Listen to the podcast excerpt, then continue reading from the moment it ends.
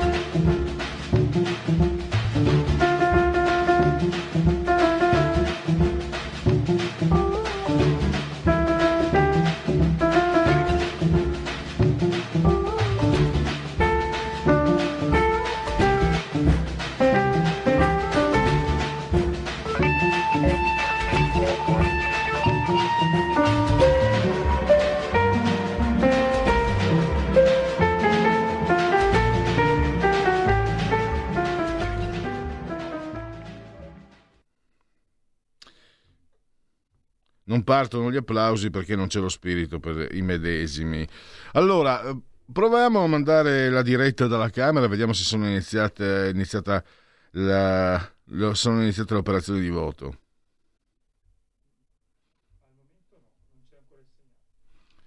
No, quindi la puntualità evidentemente non è dalle parti di Montecitorio.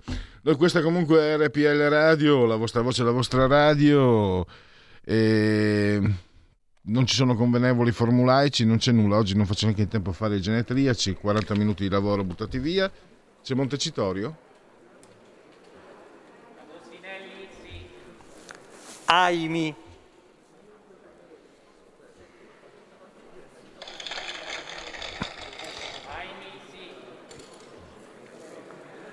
Airola.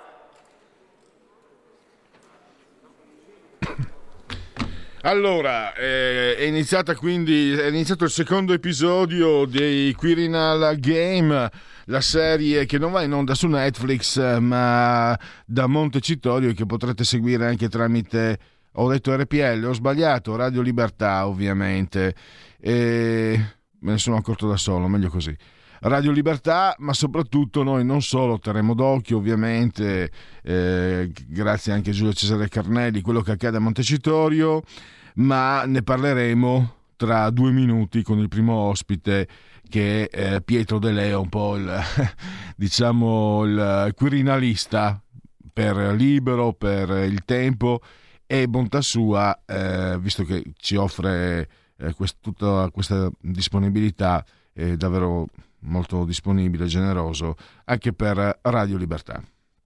Poi alle 19.35 Marco Gregoretti il martedì, oggi è il suo turno, il suo giorno, anche lui è intervenuto con un Twitter sulle Quirinali, sulle Quirinalizie, ha sottolineato il eh, comportamento eh, di Berlusconi, insomma, che è stato ha rubato la scena per due mesi e poi, eh, e poi ha fatto un passo indietro favorendo Mario Draghi, ma eh, si dice nel Veneto neanche il cane muove la coda per niente, cioè nemmeno il cane muove la coda per nulla, quindi c'è un doubt des, cosa c'è dietro Berlusconi che quindi che facendosi da parte sembrerebbe favorire Draghi, può darsi anche che favorisca la conferma di Mattarella.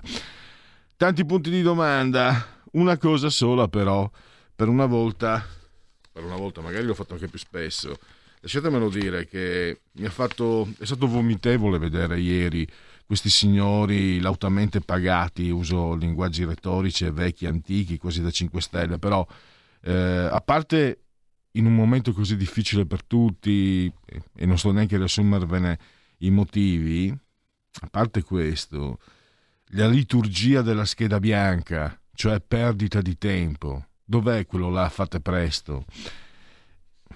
È un momento tanto meno grave del 92, quando dopo la strage di Capaci si arrivò all'elezione di uno dei peggiori, peraltro, presidenti della Repubblica Italiana, ma quello è un altro discorso.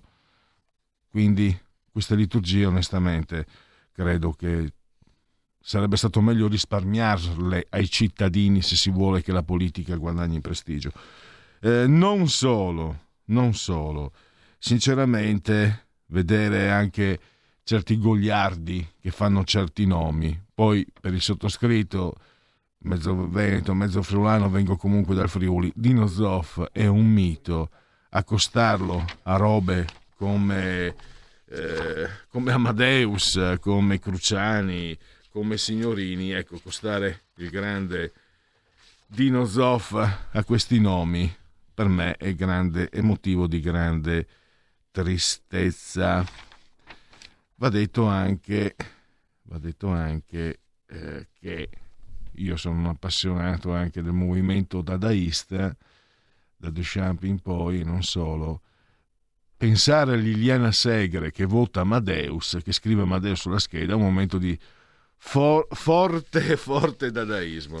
Bando all'ironia, invece, seriamente sul pezzo, grazie a Pietro De Leo che abbiamo in collegamento, che saluto e che ringrazio. Benvenuto Pietro. Grazie, buon pomeriggio a voi, grazie a voi. Allora, io la comincio con il latino, no? Dum Rome consulitur saguntum expugnatur. Cioè, fa venire in mente questo antico uh, modo, modo, di dire, no? Mentre a Roma si perde tempo in chiacchiere, Sagunto viene conquistata dal nemico. E la liturgia delle schede bianche era necessaria secondo te? Faccio il populista, il demagogo, come si diceva una volta Pietro, ma era necessario che la politica ci offrisse questo spettacolo della liturgia e non si andasse al dunque? Dicevo agli ascoltatori, è tanto meno serio, grave il, il, momento che stiamo vivendo rispetto al 92 quando anche sulla spinta emotiva della strage di Capaci si votò, eh, si arrivò, si, si puntò su Oscar Luigi Scalfaro. Guarda, io sono molto laico in questo. Eh, secondo me questo, questa fase eh, di schede bianche eh, insomma, può piacere o no, è chiaro, non è un bello spettacolo, ma è fisiologica, nel senso eh, era impossibile quasi arrivare ad un nome condiviso con quel livello di conflittualità che c'era alla vigilia. Cioè noi siamo arrivati a questa, a questa votazione avendo un governo di forze, eh, come ben sappiamo, eh, opposte per vocazione culturale e per prassi politica, che stanno insieme ma stanno insieme a fatica. Avevamo degli, eh, de, de, dei mal di pancia all'interno dello stesso governo e avevamo anche dei mal di pancia tra governo e partiti perché una cosa che insomma stiamo notando un po' tutti è che dal momento in cui la legge di stabilità ha cominciato a fare il suo cammino, la finanziaria ha cominciato a fare il suo, il suo cammino, insomma eh, non c'è stato più quel eh, non c'è stata più quell'impostazione in base a cui Draghi decideva e i partiti eseguivano. È nata una dialettica spesso anche oltre il confine della conflittualità. Quindi, e poi altro tema, eh, siamo arrivati a questo, a questo, appuntamento con il Parlamento che veniva da due anni di delegittimazione continua. E quindi insomma, secondo me, con queste premesse, com'era possibile arrivare ad un nome eh, entro le prime tre chiame? Io non vedo per questo le, le schede bianche come una sorta di eh, bestemmia o anomalia, a me sembra il minimo sindacale. L'importante è che ci si arrivi, che ci si arrivi in tempi, eh, in tempi ragionevoli per due ordini di motivi. Il primo perché, come ricordi tu, c'è un clima eh, che è quello che è, un clima sociale difficile. Il secondo motivo riguarda il fatto che c'è un governo completamente sotto anestesia e noi abbiamo purtroppo un'evoluzione geopolitica molto infelice con il rischio di una guerra, eh, con il rischio dell'invasione russa eh, in Ucraina e tutte le ricadute energetiche che ci riguardano. E in tutto questo noi abbiamo un governo che è sotto anestesia perché a quanto pare il Presidente del Consiglio vuole essere della partita Colle. Eh, insomma, arriviamo fino a giovedì, fino a venerdì, però poi, eh, però poi ecco, se questo se questo eh, dialogo tra noi lo rifacciamo sabato o lunedì che ancora non si è chiuso, e allora ti do ragione completamente. e direi che hai ragione tu a essere, a essere più, diciamo, freddo e realistico. Io dico un po' era una buona occasione per riconquistare spazio per la politica. Poi lo confesso, c'è anche un dato emotivo. Io vengo dal Friuli, per quelli come me, Dino Zoff è un mito. Vederlo nominare insieme a Signorini, a Amadeus, a quell'altro, come si chiama, Cruciani, è stato un colpo al cuore che mi ha ferito. Però sicuramente... Ecco, ma allora partiamo qua dalle tue, dalle tue considerazioni che sono realistiche e serie. Eh, si riuscirà a, a non protrarre eh, troppo a lungo questa partita, secondo te? Le premesse, Salvini fa il mazziere per il centrodestra, mi sembra di poter dire, eh, però Enrico Letta mh, mm, fa il pesce in barile e mi sembra che Giuseppe Conte viva nel terrore di veder marginalizzato quello che nel marzo del 2018, poco più di quattro anni fa, era il gruppo parlamentare largamente più cospicuo che ci fosse in Parlamento al Senato. Quindi allora, tre eh, direzioni opposte. Siamo a oggi, oggi succede questo, eh, fra un'ora, ad, ad ora, ora è in, è in, corso il vertice del centrodestra, tra un'ora avremo i nomi eh, di una rosa di centrodestra e questi nomi già si conoscono, in linea di massima dovrebbero essere Casellati, ehm, forse anche eh, Tremonti eh, e Marcello Pera. Quindi questi dovrebbero essere i nomi e forse anche Letizia Moratti, insomma tre o quattro nomi, si dice anche Tremonti, però io credo che alla fine tra questi saranno soltanto tre. Eh, secondo poi, più tardi alle 5 ci sarà un altro vertice del centro-sinistra, usciranno anche lì alcuni nomi e ehm, quindi a stasera arriveremo al muro contro muro. Io non so, non credo che ci siano ampie possibilità che il nome esca da queste due rose.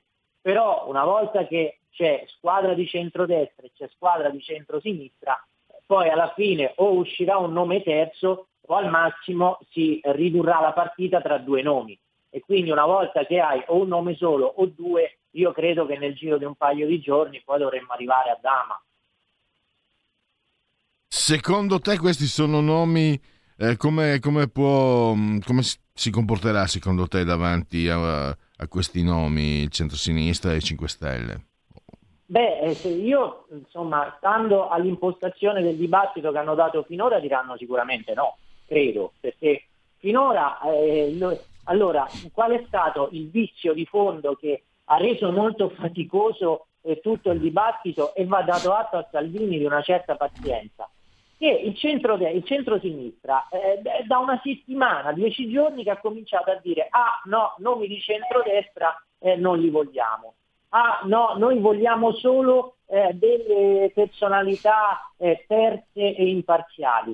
Nella loro mentalità tutto questo, tutto questo concretizza il vecchio vizio di fondo, il loro vecchio complesso in base al quale le, le, le, le figure eh, che sono adatte a ricoprire certi, luoghi, certi ruoli istituzionali o sono di centrosinistra oppure imparziali vuol dire comunque di area centrosinistra ma senza la destra. Cioè loro hanno riproposto quel loro pregiudizio, quel complesso di superiorità che non esiste, che non esiste perché ci sono personalità assolutamente in grado nell'area di centrodestra o afferente di fare il Presidente della Repubblica che però loro non, eh, continuano a non riconoscere. E questo ha viziato un po' la, eh, anzi no un po', ha viziato pesantemente il confronto eh, per, per, questo, per, questo, cammino, eh, che è un po' anche la, eh, il, la ferita che si ha nella politica di tutti i giorni, perché loro eh, fanno sempre questa, questo ragionamento ontologico, che loro sono i superiori e gli altri sono quelli che hanno sempre qualche difetto, devono dimostrare di superare qualche esame di maturità. Però la storia, la democrazia e la prassi hanno dimostrato che non è vero niente. Osservavo che forse a parte mm, Ciampi, nella rosa eh, del centrodestra, non, non voglio fare il tifoso, eh, ma tutti, tutti credo sono figure che non hanno campato di politica, sono entrate in politica. Marcello Pera è un docente universitario, mm, eh, Letizia Moratti, insomma, sappiamo tutti, eh, si chiama Moratti anche se è brichetto, ma vuol dire, voglio dire, è una manager.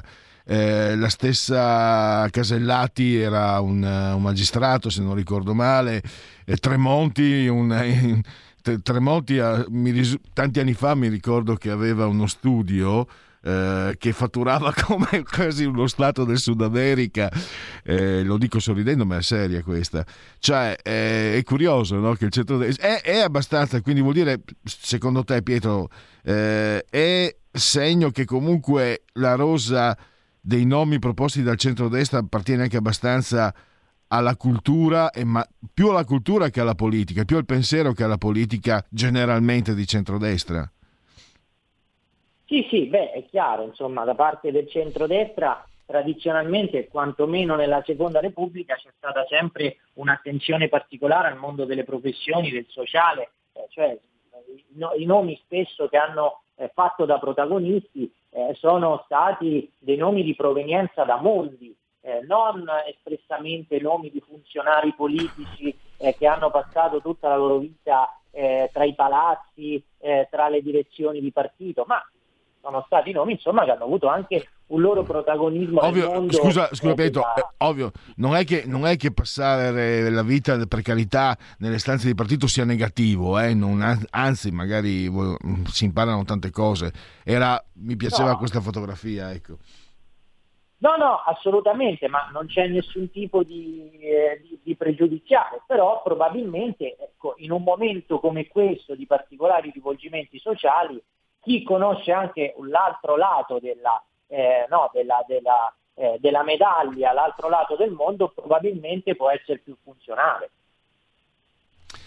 E quindi Pietro, è vero che eh, insomma noi non siamo di sinistra, qui stiamo dicendo sì. che apparentemente almeno cioè, motivi per, per, voltare le spalle a questi nomi eh, non ce ne dovrebbero essere.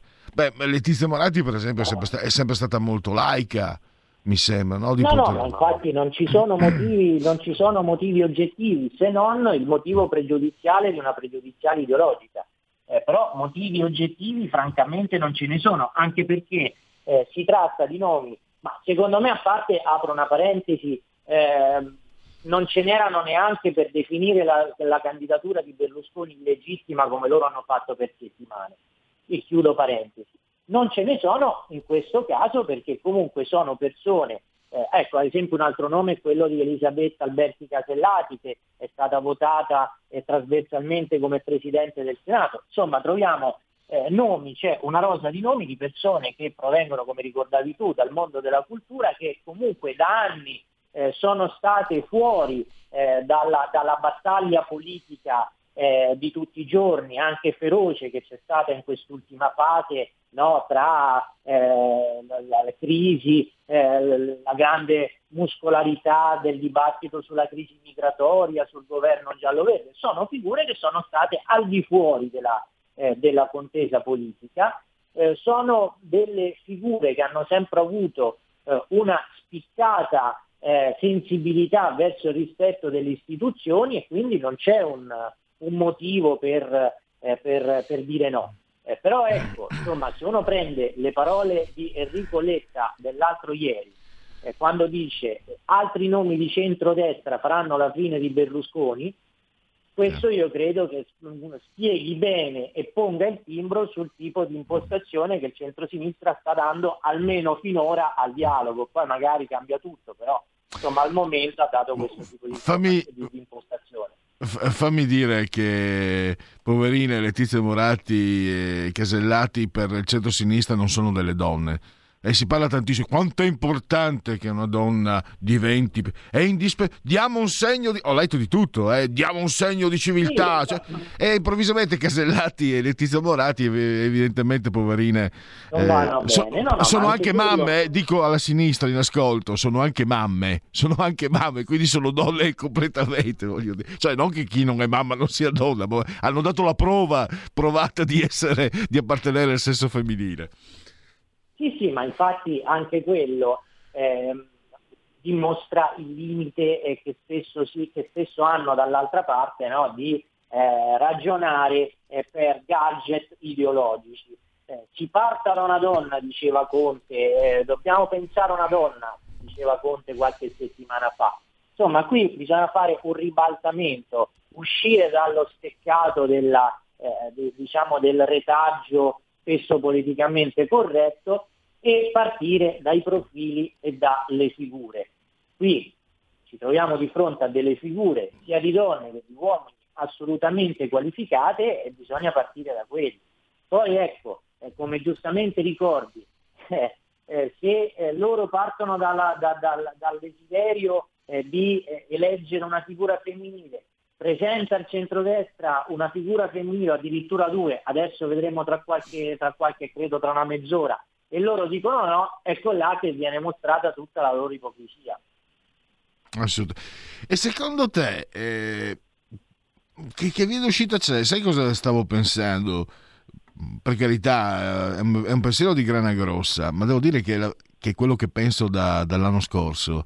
Mattarella, che si conferma. Ma, ma guarda, io è, io su questo eh, ho una, non, non l'ho mai escluso, personalmente non l'ho mai escluso né, neanche quando uscivano le notizie che lui era andato a vedere la, la, sua casa presa in affitto, a vedere l'appartamento da prendere in affitto, quando lui diceva assolutamente no, eh, quando neanche l'altro ieri, quando è uscito eh, un post con una foto del suo consigliere della comunicazione che stava facendo gli scatoloni. Io personalmente l'ho sempre considerata sul tavolo quella proposta, quella, la proposta lì. E, ehm, allo stesso modo considero personalmente, anche se mi pare molto difficile, eh, eh, ancora in partita l'ipotesi Draghi, perché lui a quanto pare se la sta giocando pesantemente, e poi ci sono altre figure eh, di vario genere che sono, sul, che sono in campo. Però ecco, l'opzione, l'ipotesi, l'ipotesi Mattarella non, non è affatto esclusa anche perché se si dovesse eh, riconfermare lo stesso scenario del 2013, quando le forze politiche andarono in processione da Napolitano eh, a chiedergli di restare un altro po' e di iniziare un secondo mandato, eh, insomma ci troveremmo di fronte non certo a un inedito appunto, ma a, ad una riproposizione di uno schema che già avevamo avuto in passato. Quindi io non la vedo, eh, non la, e vedo molte analogie perché a quel tempo c'era un Parlamento molto frammentato con un'altissima fase di conflittualità e anche una crisi sociale, perché ancora avevamo, eh, tutti i, eh, avevamo tutte le derivazioni della crisi del 2008. E oggi allo stesso modo eh, mi pare che abbiamo la, una situazione più o meno analoga, perché abbiamo delle forze politiche frammentate, dei gruppi parlamentari che hanno paura di andare al voto, e quindi non sono tenuti sotto controllo dai leader, a parte qualcuno, eh, Lega, Fratelli d'Italia, ma tutti gli altri sono tutti gruppi eh, sparpagliati. E quindi in questa situazione di, eh, di, di complessivo caos andare a tenere la massima continuità, cioè Mattarella al Quirinale e Draghi a Palazzo Chigi, eh, potrebbe tranquillizzare molti una situazione nella quale non vincerebbe e non perderebbe nessuno. E, sarebbe un rinvio tutto sommato, no? mi pare di capire. Sì, ammesso che Draghi voglia, voglia proseguirla, perché magari lo stesso in questi giorni dimentichiamo un particolare, che magari Draghi, eh, scontento dalla situazione che si viene a creare e magari ehm, non riuscendo ad imporre la propria figura in un anno che sarà l'anno elettorale, quindi i partiti cercheranno ognuno eh, di portare avanti le proprie istanze, eh, da qui a un po' eh, potrebbe anche dire sapete che c'è, io mi dimetto e mi tiro indietro, perché questa è anche un'ipotesi in campo di cui spesso non si fa disamina, insomma. Staremo a vedere. Intanto io ti ringrazio, sei il nostro quirinalista preferito e magari ci sentiremo ci, ci sentiremo anche, anche, prima del, del previsto. Anzi, ah, sicuramente io continuerò ad approfittare della tua gentilezza per uh, seguire per dare conto ai nostri ascoltatori di quello che sta accadendo sulla strada, sul il Quirinal Game l'ho chiamato, anzi non, non, l'ho chiamato così solo io. Grazie a Pietro De Leo, potete leggere il suo articolo Grazie. su Libero oggi se non ancora non l'avete fatto e a risentirci a presto. Grazie, buon pomeriggio. Porta con te ovunque Radio Libertà. Scarica la app per smartphone o tablet dal tuo store o dal sito radioliberta.net. Cosa aspetti? Stai ascoltando Radio Libertà. La tua voce libera, senza filtri né censura. La tua radio.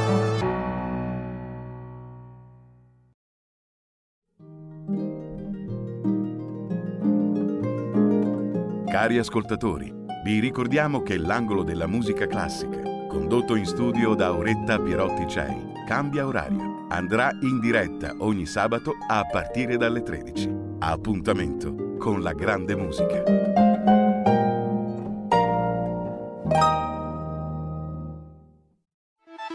Stai ascoltando Radio Libertà, la tua voce libera senza filtri né censure, la tua radio.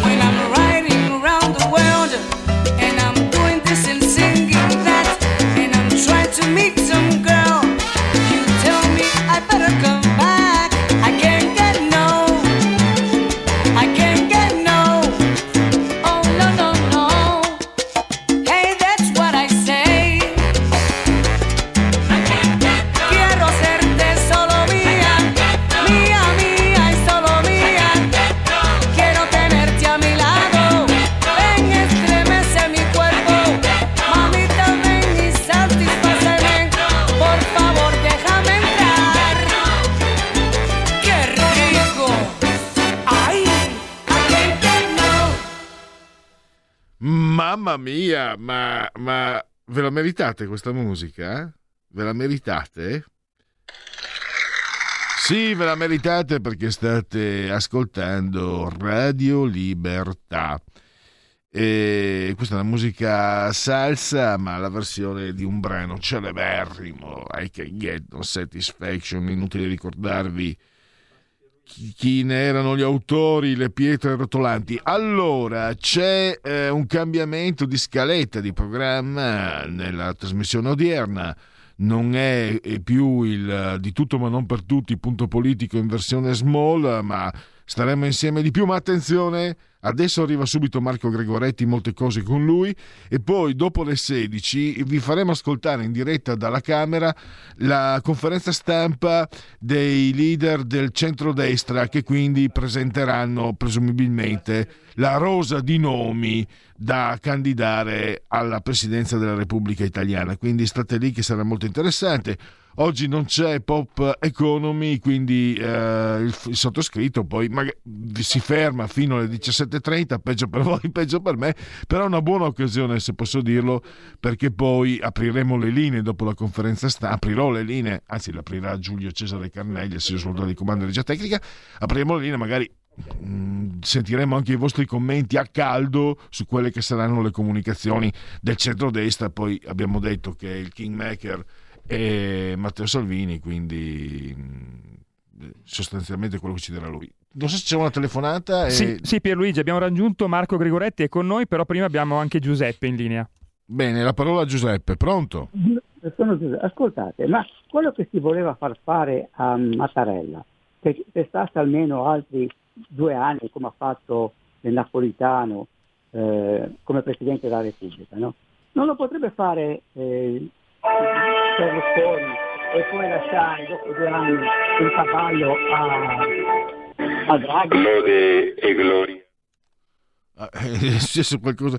Ha detto Berlusconi, non, non, sentivo benissimo. Cioè di poterlo fare Berlusconi, non lo so, non lo so se, se un po'. Però ci potrebbe essere un periodo di due anni, tanto finché non finisce ah. questa legislatura e poi non l'ha fatto Napolitano finché non era il momento poi di dare il governo in mano ad, ad altri eh, potrebbe fare, tanto anche se Mattarella dovesse accettare, non credo che potrebbe accettare più di due anni, no?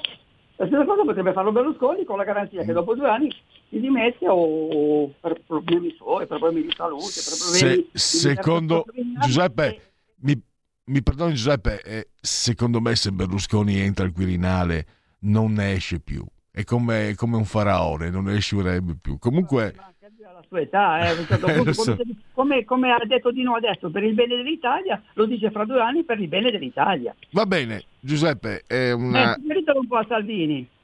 Credo comunque che sia troppo tortuosa e sia difficilmente praticabile, potrebbe, poteva essere, può essere comunque un pensiero. E ecco, partiamo proprio da Berlusconi perché se ne è occupato anche Marco Gregoretti. Oggi è martedì, oggi è il suo momento, è la sua trasmissione. Quindi benvenuto Marco Gregoretti, innanzitutto. Buongiorno, buongiorno a te, buongiorno ai radioascoltatori.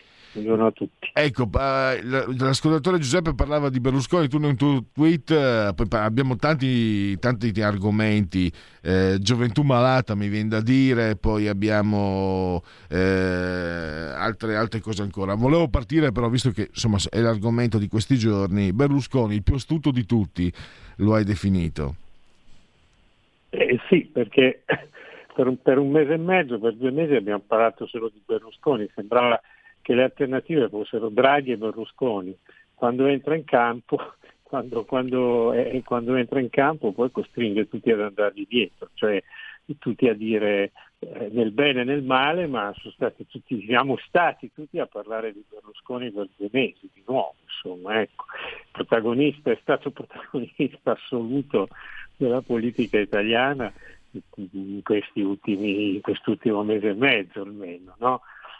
Da Letta alla Meloni, eh, da Salvini a Travaglio hanno parlato tutti di Berlusconi, aiuto Berlusconi, se arriva Berlusconi cambia paese, no, speriamo che arrivi Berlusconi il nostro candidato, eh, pregiu- va bene un, un, candidato di centrodestra, basta che non sia le solite cose no, del PD, basta che non sia Berlusconi, insomma si è parlato solo di Berlusconi e secondo me lui ha, ha ottenuto quello che voleva, no?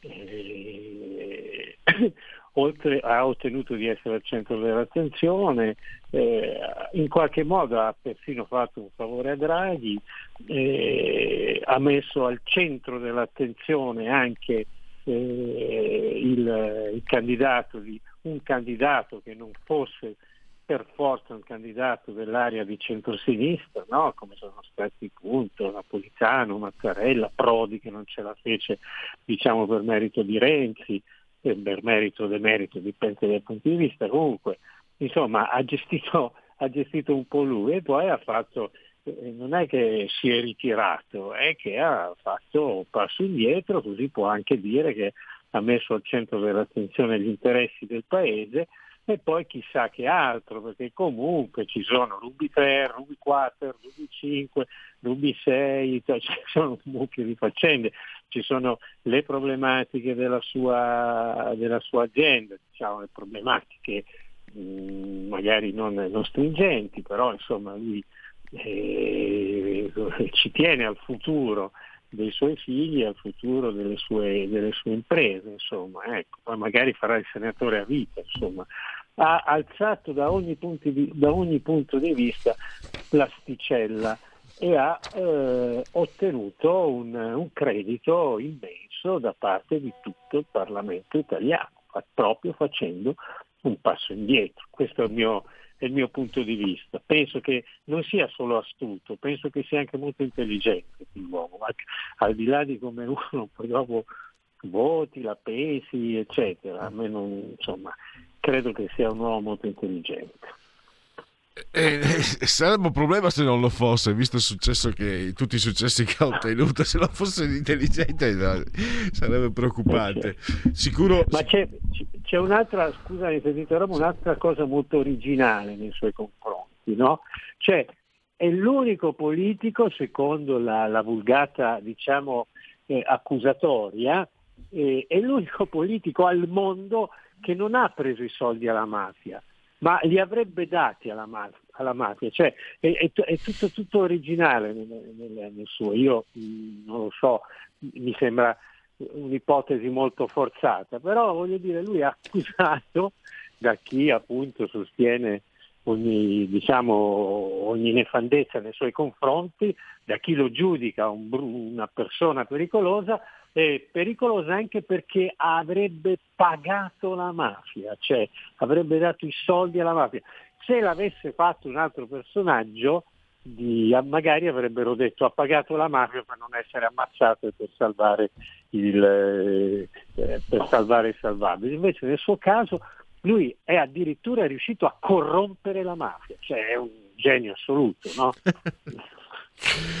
allora, eh, io poi sono interista, quindi avrei qualcosa da dire, però devo dire che... Anch'io nel, sono interista. Però nel calcio... Devo, eh? Sì, però devo dire che quel Milan là era bellissimo da vedere.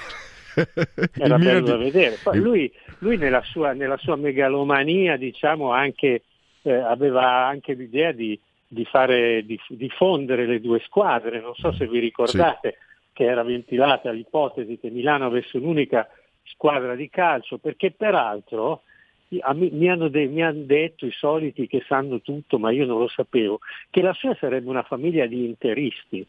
Io non, ma no, nasce, nasce, da una leggenda messa in giro da una, da una ah, notizia okay. vera messa in giro astutamente da Prisco perché Berlusconi, ah, è, se- okay, è, sempre.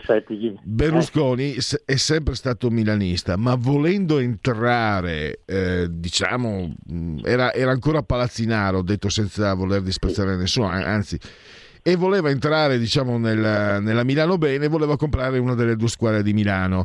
All'epoca lì eh, il Milan era anche ah, in difficoltà e lui si, eh, si fece avanti ris- eh, rispetto a Fraizzoli credo, credo fosse Fraizzoli Fraizzoli disse no, no non, l'Inter non è in vendita. Eh, però lui, lui sul, sul, fatto che lui sia Milani che lui sia, che a me sembra anche Pellegrini eh, sì. No, no, no, no, prima ancora, erano gli anni 70, Pellegrini arrivò nell'84 portandoci il grande Rumenighe. Ah. Ah, ok. Beh, Pellegrini, Beh Rumenighe che aveva, che aveva dei, quadri, fatto... dei, quadricipiti che facevano provincia, se ti ricordi. Allora, Rummenigge, a Rummenigge annullarono inspiegabilmente uno dei gol più, più belli belli della storia.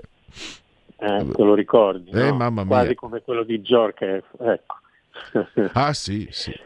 Allora, eh, io se mi metto a parlare di, di calcio, di cinema, eh, di fumetti, ma anche di libri, perché insomma non so, Sì. non la finisco più e, e avrei un Ok. grande piacere, però invece, ma, però perderemo un'occasione a beneficio dei nostri ascoltatori, Marco, perché tu sei, sei un cronista con eh, un, un curriculum eh, nutrito, no? come tutti sappiamo. Ti ho visto comunque nonostante tutte quelle che hai visto, che, hai- che hai nella, nella tua carriera, perché ti occupi soprattutto di cronaca, che quello che è successo a Milano, i bulli che hanno bullizzato tra eh, i loro compagni di classe, tra i quali anche una persona che aveva dei, dei deficit, eh, diciamo, di, di- di- di mentali, adesso non so se... E, e che hanno filmato, hanno messo in rete. Ti ho visto, ho visto una. Non so se lì sei stato, hai, hai- l'hai pensata anche come padre. Ti ho visto nel, nel tono in cui hai scritto, nel, adesso lo metto anche in condivisione, no? nel, nel tuo diciamo, giornale online. Ti ho visto con un'amarezza, un- una tristezza. Beh, vedo che c'è, c'è questa gioventù che veramente c'era, eh, sono successe eh, una dietro l'altra di cose, no? C'è, eh, questi, ehm, questa cosa di questi ragazzi che filmavano mi ha impressionato molto perché io poi sai, eh, come dicevo, il mio, il mio blog me lo curo da solo, quindi in questa fase, poi quando riuscirò a, a- a riuscire, quando riuscirò a metterlo un po' sul mercato magari pagherò qualche giovane che mi darà una mano. Quindi ricevo tanti, eh, tanti comunicati dal- dalla questura, dai carabinieri e scelgo quelli che mi sembrano più, eh, più eh, significativi. Allora un- in un giorno io mi ricordo che ho ricevuto un- questo comunicato di questi, questi ragazzi che, eh, che- che aggredivano, che bullizzavano violentemente, quindi non una, una cosa a parole, dei compagni di scuola e poi dopo mettevano in rete le violenze che filmavano di nascosto.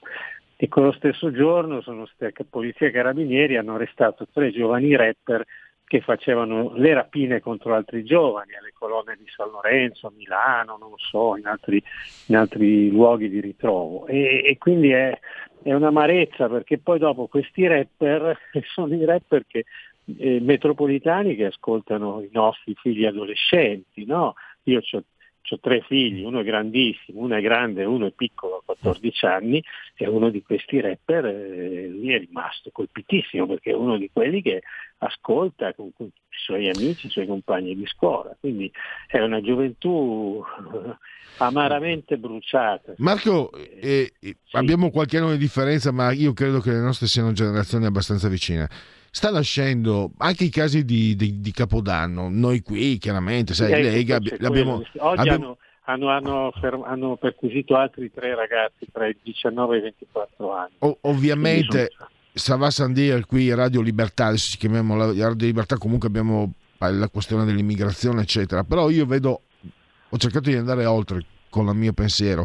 Sta nascendo come conseguenza dell'ordine economico occidentale una sorta di suburbia. Cioè sta crescendo la bidonville nelle, nelle grandi città occidentali, quei quartieri abbandonati a se stessi dove non c'è Sì, possibilità certo. di riscatto, non c'è la scuola, una- la scuola che funzioni, non quella scuola del cavolo, scusa la parolaccia. Eh, cioè, io e te abbiamo visto, io poi nella mia piccola provincia, tu sei a Torino, insomma, ma non ha importanza, credo. Abbiamo visto, No. nel- eh, io negli anni 60, 70, 80, tu più o meno lo stesso, una società che stava, che stava cercando di portare avanti tutti, che stava cercando, che aveva, con tutti i suoi errori in- infiniti, ma stava, cioè, stava cercando di evitare che, che si creassero questi fenomeni. Invece adesso mi sembra che eh, ci si sia arresi. Va bene, questi fenomeni accettiamoli, diamo colpa. No, non li accettiamo, però è diventato allora, io penso che sì, la nostra, la nostra società, in particolare quella italiana, eh, è una società mh, tendenzialmente solidale. Qua abbiamo il Vaticano, i preti, i quartieri, gli oratori, Don Bosco, cioè sono delle storie bellissime, San Giovanni Savio, eh, insomma, che ha, sono, ci sono state delle realtà importanti che hanno, che, che hanno lavorato nei quartieri difficili, nei quartieri delle grandi città, ma non solo, per, per dare un futuro. Allora, allora, il tema era quello dell'immigrazione interna. Arrivavano tutte queste persone chiamate dalla grande industria del nord, arrivavano su per essere sfruttate poi e, e quindi si cominciava a, si cominciavano a creare delle aree di disagio metropolitano profonde che le reti, un po' le reti eh, diciamo della Chiesa, tra virgolette, ma anche le reti dei partiti, perché i partiti avevano le sezioni nei territori, eh, avevano le sezioni che, che lavoravano dentro i territori, tutti i partiti i comunisti, i missini, i democristiani, Comunione Liberazione, cioè delle, c'era un, un, un, senso, io ho fatto il consigliere, io insomma ho fatto il consigliere di circoscrizione in anni difficili a Roma e, e si lavorava tutti insieme nei quartieri di, di disagiati, senza, senza diciamo, ideologie, poi ci si combatteva in campagna elettorale, eccetera. E, questo, questo si è perso, secondo me, non è che si sia perso, è cambiato tutto, i partiti non ci sono più, si fa la politica su internet, eh, il, diciamo, l'immigrazione è diventato un fenomeno enorme, non è più un'immigrazione interna, ci sono popolazioni intere che si spostano e non ci sarà alternativa secondo me. Siamo in una fase, ecco. E allora io forse, forse ci sono tra eh, disagio sociale e terrorismo, perché c'è anche questo fenomeno, io vedo delle, delle situazioni che si avvicinano un po' a vecchie situazioni americane, quelle di, di, di giustiziere della notte, per, per intenderci, no? E, perché anche, come posso dire, dove, dove, ci, dove, le persone poi cominciano a farsi giustizia da sole, cominciano a, a esserci, ed è una deriva che a me non piace proprio per niente, e, sì, sì, sì, ci saranno quelle situazioni come per i film degli anni 70, la polizia ringrazia, il braccio volento della legge, queste cose qua che raccontavano una, una società che stava, che stava mollando, no? che stava cominciando a mollare. Ecco.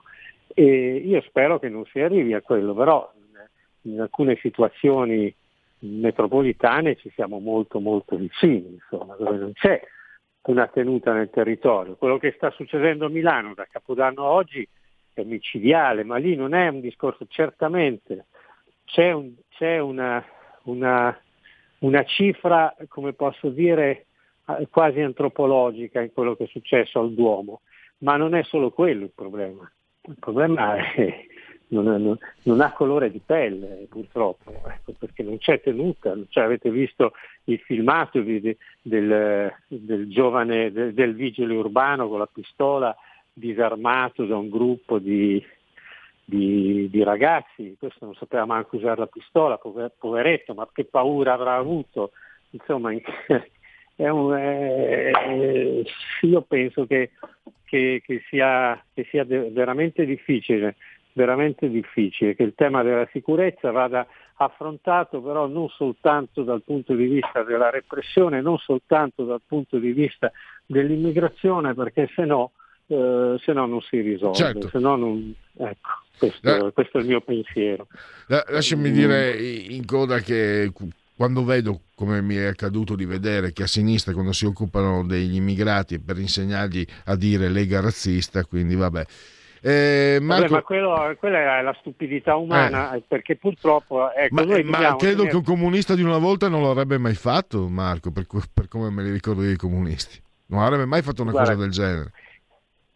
No, ma non, non, possiamo definirli comunisti. Cioè, sì, hai ragione. Forse Marco, Riccia, forse Marco Riccia è comunista sì. e Marco Riccia non lo direbbe probabilmente. Eh, assolutamente, ecco. sì, ne sono certo anch'io.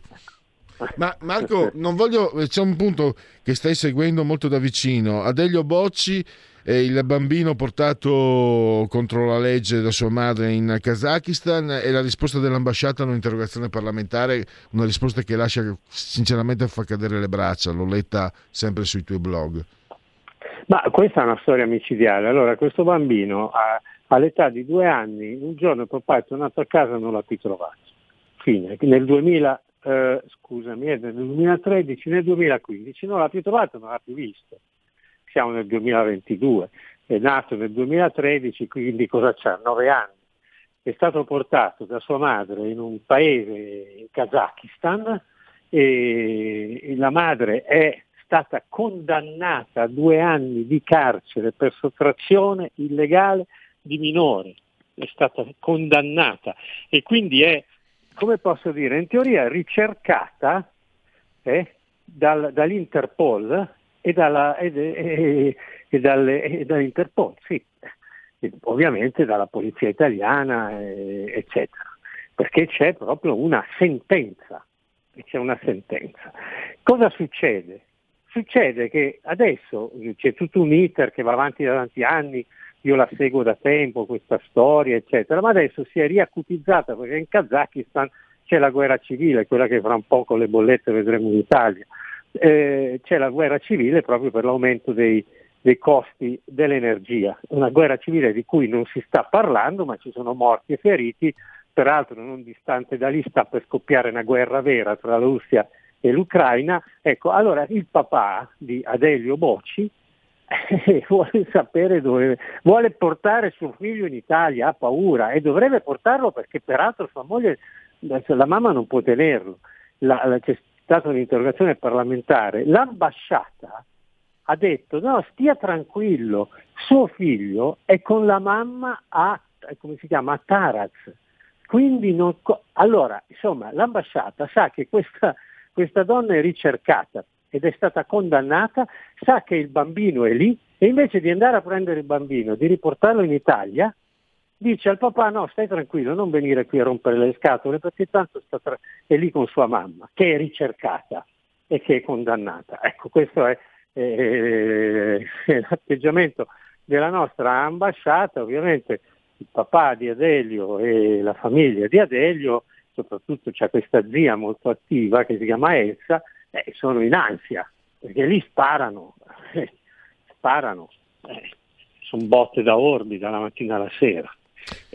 Questo, eh, questa è una storia allucinante, no? come tante altre storie che riguardano i bambini eh, sottratti e portati all'estero con, con genitori, molto spesso padri, ma anche madri che non riescono più a vederli. E purtroppo abbiamo, purtroppo abbiamo anche concluso lo spazio, il tempo a nostra disposizione. Io ringrazio davvero Marco Gregoretti a e a risentirci a martedì prossimo Marco. Ciao, grazie. Ciao a tutti, ciao ciao ciao. Un nuovo modo per sostenere la tua radio. Visita radioliberta.net. Ti basta un clic e potrai versare il tuo contributo volontario direttamente online. Potrai donare con ogni tipo di carta di credito, anche prepagata. Ti aspettiamo online su radioliberta.net. Sostieni la tua radio con il tuo contributo volontario. Radio Libertà. La tua radio. Diamo voce alla nostra gente. Da oggi la tua radio è ascoltabile anche con la televisione in digitale. Sul telecomando della televisione digitale o del tuo ricevitore digitale puoi scegliere se vedere la TV o ascoltare la radio. Risintonizza i canali radio e troverai anche Radio Libertà, canale 252. La tua radio.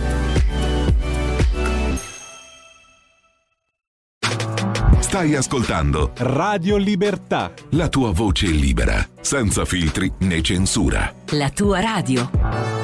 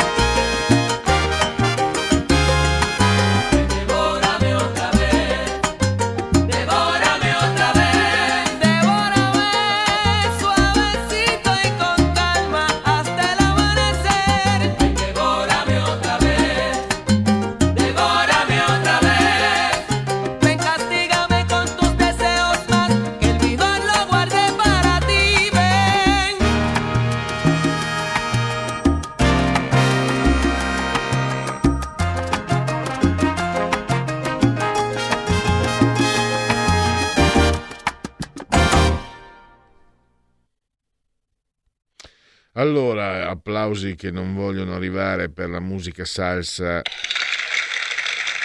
Offerte e proposte Radio Libertà, la vostra voce, la vostra radio.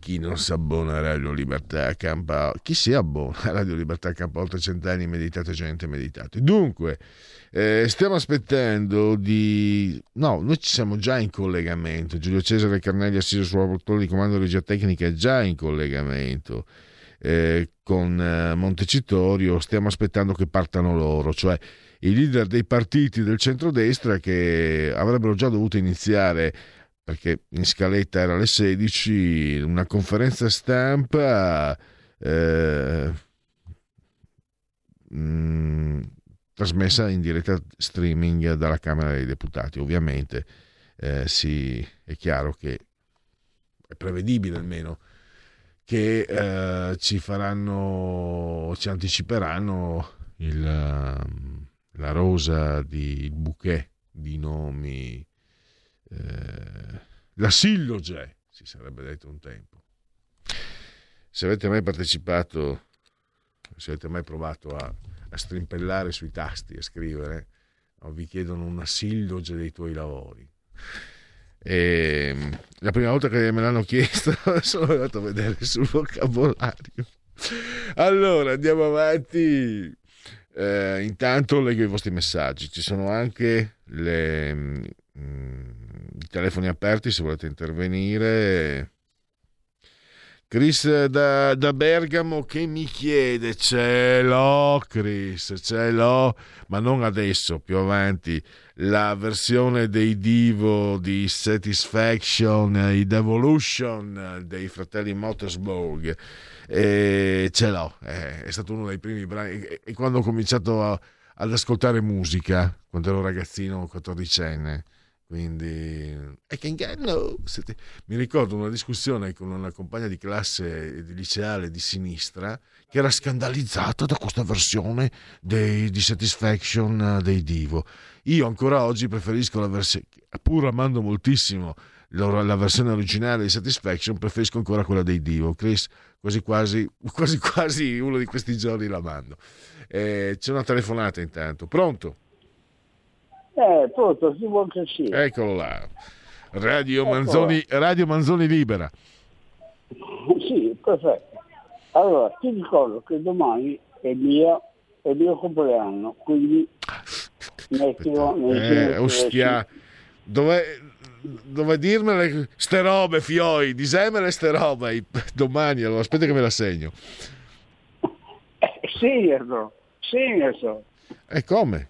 Stai scherzando? Eh, eh sì, domani il compleanno di Roberto Manzoni, punto. Perfetto. Basta. Sarà, sarà fatto. Eh, seconda cosa, mh, mm, la parte politica. Allora, Berlusconi si è tirato indietro, no? Eh. Ha detto no, babbo, non mi canto più, basta, qui tutto là. Questo Però, però, però, i tre partiti del centro-destra possono votare Berlusconi anche se lui non si è candidato, perché nei partiti uno qualunque potrebbe candidarsi. Giusto? Mm. Però non hanno, i, non, non hanno i numeri.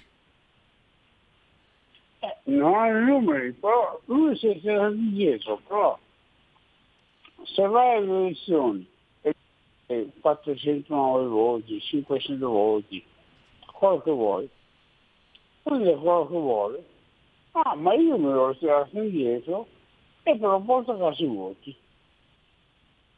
Dopodiché cosa succede? Mettiamo che, mettiamo che, mettiamo che raggiunga la maggioranza assoluta. E allora cosa succede?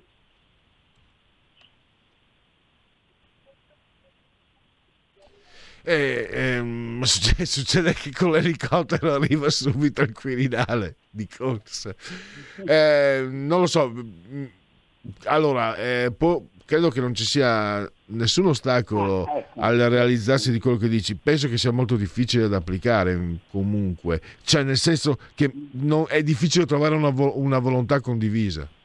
Perché tu, tu proponi questa idea, ma io non credo che sia facile mettere tutti d'accordo poi nella- anche nel centrodestra a fare una cosa del genere. Tutti i parlamentari, tutti i grandi elettori, dovete votare Silvio Berlusconi perché così, eccetera, eccetera. Magari guarda che ci sono quelli che non te lo fanno.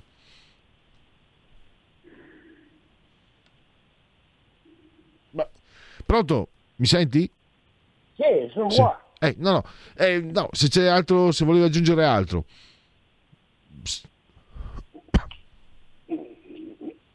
Manca, manca, manca qualcosa, manca qualcosa. Hai capito? Manca qualcosa. Sì, adesso sinceramente si sente, male, si sente un po' male. Eh, non, non sono riuscito a intelligere. eh, mm, ho so- solo sentito manca. Non, non so, è un po' disturbato adesso. Vabbè. Ciao. Che insomma scrivi su. WhatsApp. Che insomma scrivi su WhatsApp. Eh, allora, Salvini e la Meloni si uniscono intorno al nome di Nordio, persona sicuramente garante della Costituzione, Pietro AP. Credo, credo, credo che Nordio sarebbe molto gradito anche da parte di, di persone, degli elettori non di sinistra. Però mi sembra che abbia declinato, eh, caro Pietro, eh, credo che ieri ho visto velocemente un'agenzia nella quale lui sosteneva eh, di essere troppo, di, di ringraziare, ma di essere troppo anziano per, eh, per, questo, per questa sfida, per questo incarico. Così l'ho vista al volo, l'ho vista in modo volante. Intanto questa conferenza stampa allora, mentre aspettiamo la conferenza stampa, io intanto direi convenevoli formulaici. Vi ricordo che ci terremo compagnia fino a Matteo Furian, cioè fino alle 17.30. Peggio per voi. Ai, ai, ai. Questa è Radio Libertà, sia chiaro, Radio Libertà, insieme al grande Giulio Cesare Carnelli assiso sulla tolla di comando in regia tecnica, entrambi sospesi a un metro, uno, eh, uno solo, sopra il livello del mare, con temperature che narrano di ben 23 gradi eh, centigradi sopra lo zero interni, 4,8 invece quelli esterni, 85% di umidità, la pressione si attesta a 1030.4 millibar. Come sempre, per questi convenevoli formulaici, vi ricordo che siete in simultanea con noi quando sono scoccate le 16.13, 16.14. Un abbraccio forte, forte, forte, forte alla signora Clotilde, alla signora Angela e alla signora Carmela. Eh, loro ci seguono dal canale televisivo 740 740, questo è l'ordine numerico. Ma prima sentivo rispondere eh, Carnelli a un'ascoltatrice dicendole che sta per cambiare, Giulio. Ehi, Carnelli, il numero della TV, il canale televisivo cambia? È destinato a cambiare? 252. Ma eh, è già operativo il 252 o aspetto? In alcune zone sì, è già operativo. Beh, allora giocatevela tra il 740 e il 252, il 252. E, mm, così avrete modo di ascoltarci tramite l'elettrodomestico più amato. Altrimenti, non vi, anzi, non è un altrimenti, non è un altrimenti, ci sono tanti modi. La TV, quindi lì il canale 740-252. Poi non è che per questo non dobbiate avere l'applicazione iOS Android che vi permette di ascoltarci ovunque voi siate sulla crosta terrestre, quindi con l'iPhone, lo smartphone, ma anche col tablet, mini tablet, iPad, mini iPad, la Fire Television o Fire Television, la Fire TV, anche Alexa accendi RPL Radio. Ah, Pellegrin, Alexa accendi Radio Libertà. Eh, scusate, c'è, c'è, questo riflusso. Eh, la settimana scorsa mi veniva subito spontaneo, di dire RPL proprio non mi veniva più, invece adesso si vede che ci sono eh, delle le sinapsi di ritorno. Eh, Radio Libertà, Alexa, passaparola ve ne saremo riconoscenti e poi naturalmente la Radio DAB. Io direi che ecco, questo è, un, è curioso, è abbastanza simpatica questa opportunità. Un tempo tu, la radio, eh, niente, non c'è da fare, il vecchio transistor, addirittura ai miei tempi da bambino la, la nonna mi ricordo aveva quelli marrone grandi con la, con la, manopola che c'era anche non so le radio della Cecoslovacchia eccetera che tu giravi c'era le onde medie c'era di tutto. Poi sono arrivate le FM i transistor quindi la radiolina che potevi eh, che, che, portavi con te eh, però quella era poi invece un po' alla volta si sono eh, moltiplicate le piattaforme per ascoltarci, quindi adesso veramente eh, si può avere tutto, no? Cioè il canale televisivo non ti costa nulla, l'applicazione non ti costa nulla. Eh, radio DAB ormai sono tutte radio DAB, quindi sintonizzarti non ti costa nulla. E, e su internet ovviamente non, non, ti costa nulla, su internet, su YouTube oppure, oppure eh, sul uh, sito del, di Radio Libertà. E a proposito di non uh, costarti nulla, vi ricordiamo che il servizio di Radio Libertà a voi non costa nulla, ma costa, costa la radio, ovviamente. È un servizio che si è ampliato, che è cresciuto negli ultimi anni, come ho detto più volte eh, nel corso di questa divulgazione della campagna abbonamenti, quindi se volete insomma che questo servizio continui a fornirvi eh, prodotti a voi prevalentemente informazione ma non solo a voi graditi eh, veniteci incontro. Ma in realtà siamo noi a venire incontro a voi perché Radio Libertà a chi si abbona offre, offre qualcosa da offrire cioè se stesso eh, quindi ci sono varie fasce, no? Allora c'è lo speaker corner, 16 euro mensili e lì avrete 100 secondi per dire la vostra su tutto quello che volete. 8 euro invece il vostro nome nel grande libro degli editori di Radio Libertà, il livello ospite 24 euro e lì sarete intervistati dal vostro conduttore. I Broncos.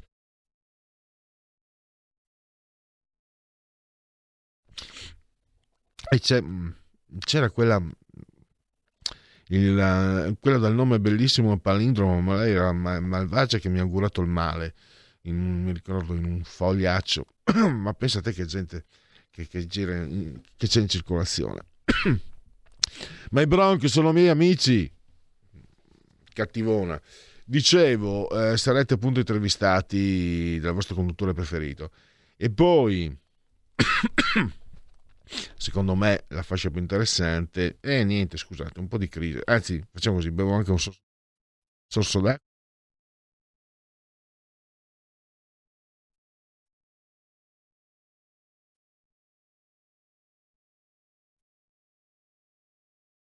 Momenti di verità, Radio Libertà. Momenti autentici, la crisi del conduttore che deve affrontare i suoi broncos eh, che ne impediscono il flusso vocale dal, dal suo esofago, ma ci siamo prontamente ripresi, è un pluralia maestatis, giusto per eh, dare una mano alla mia autostima.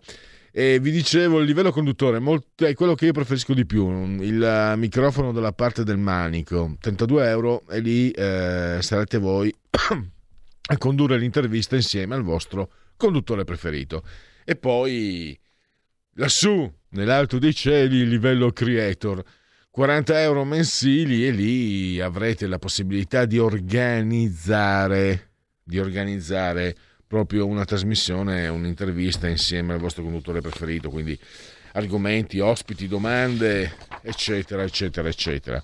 Abbonarvi è molto facile, fatti sentire eh, andate sul sito radiolibertà.net, cliccate sul banner, scusate, eh, sostienici e quindi abbonati. E poi lì vedete, prendete atto di quello che io vi ho appena eh, esplicitato, seppure con eh, ostacoli che, eh, di, di, di tipo orale, eh, quello che vi ho esplicitato poc'anzi, e da lì poi potete tranquillamente eh, svolgere le vostre operazioni di eh, abbonamento.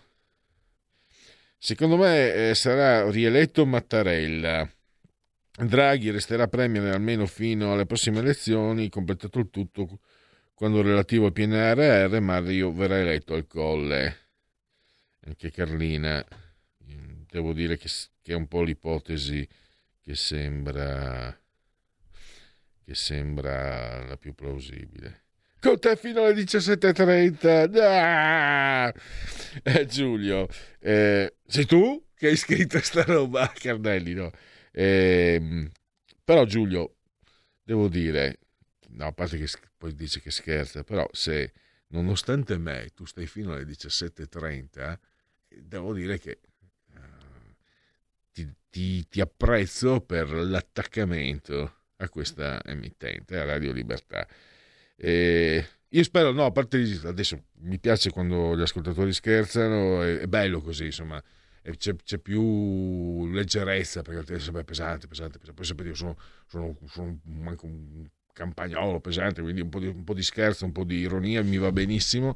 Solo Giulio, sinceramente stiamo, sto aspettando perché sono curioso anch'io, come tutti in ogni caso, di sentire no, i nomi, la silloge di nomi che il centrodestra ha da ehm, mettere sul tavolo del voto per il Quirinale, perché comunque piaccia o dispiaccia eh, potrebbe esserci il nome, eh, anche se noi mi sembra che sia abbastanza condiviso.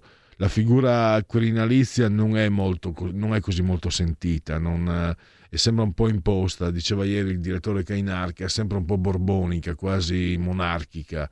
Detto questo, però, sarà una figura che ci terrà comunque compagnia per sette anni e, ehm, ed è curioso e quindi un po' di, di umana, umanissima curiosità c'è, sperando poi che venga eletto un nome eletto, eh, un proposto dal centrodestra, però io sono con Carlina, penso che da, mm, da come si stanno comportando Letta e, Letta e Conte, penso che alla fine eh, si converga sul, sulla conferma.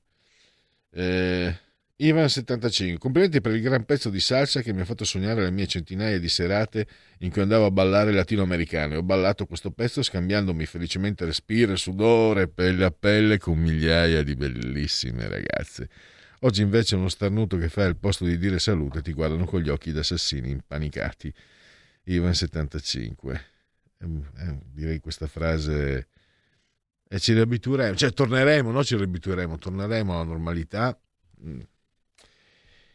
Ivan, non so da, mm, da dove, eh, di dove sei, eh, c'è un gruppo che assu, assurse anche un certo successo, Veneto, che fa musica salsa in, in lingua veneta, un po' diciamo in lingua eh, castigliana e un po' in lingua mh, mm, veneta, i Battisto Coco che sono veramente fantastici. Io ho anche dei CD eh, ed è veramente la musicalità della lingua veneta. Disse il gatto a gatta, la coa, coa, coa, disse me la coa, coa, coa. Allora, eh, se sei veneto, quindi credo che tu li conosca. Se non sei veneto, magari eh, ti incuriosisce, ti, te li segnalo, li trovi su YouTube. Eh, devo dire tra l'altro che il loro cantante, il cantante di Battisto Coco, è sudamericano, quindi eh, uno dei cantanti comunque. E quindi diciamo che è roba fatta in casa da, da, artigiani di grande valore che conoscono la materia e loro sono davvero bravissimi. Andiamo avanti con... Eh, aspettando, aspettando, aspettando.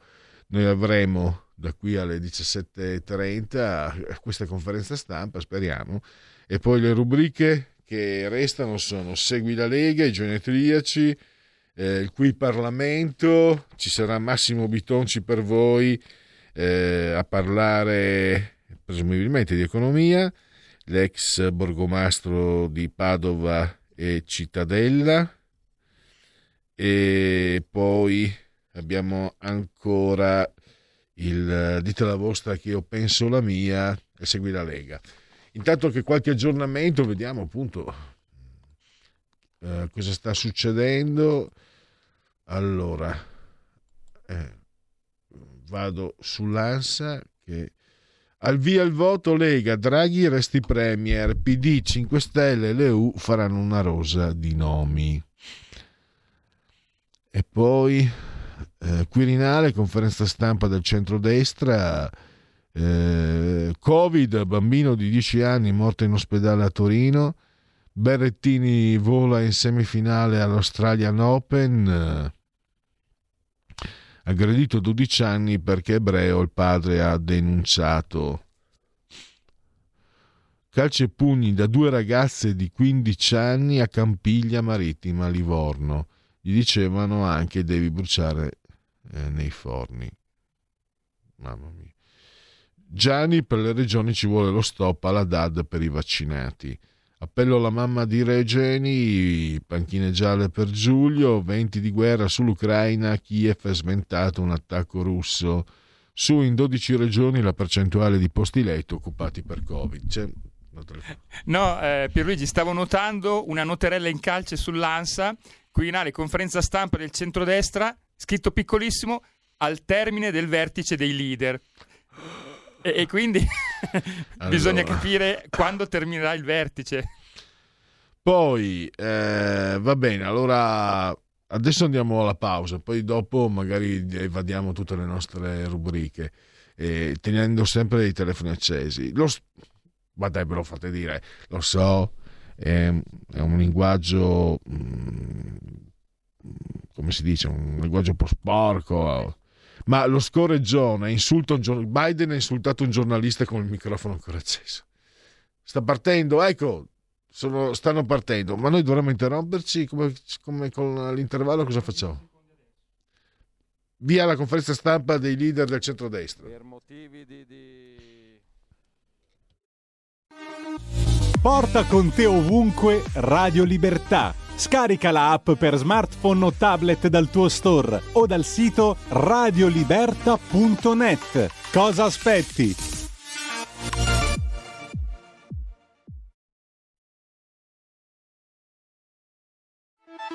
Stai ascoltando Radio Libertà, la tua voce libera, senza filtri né censure, la tua radio.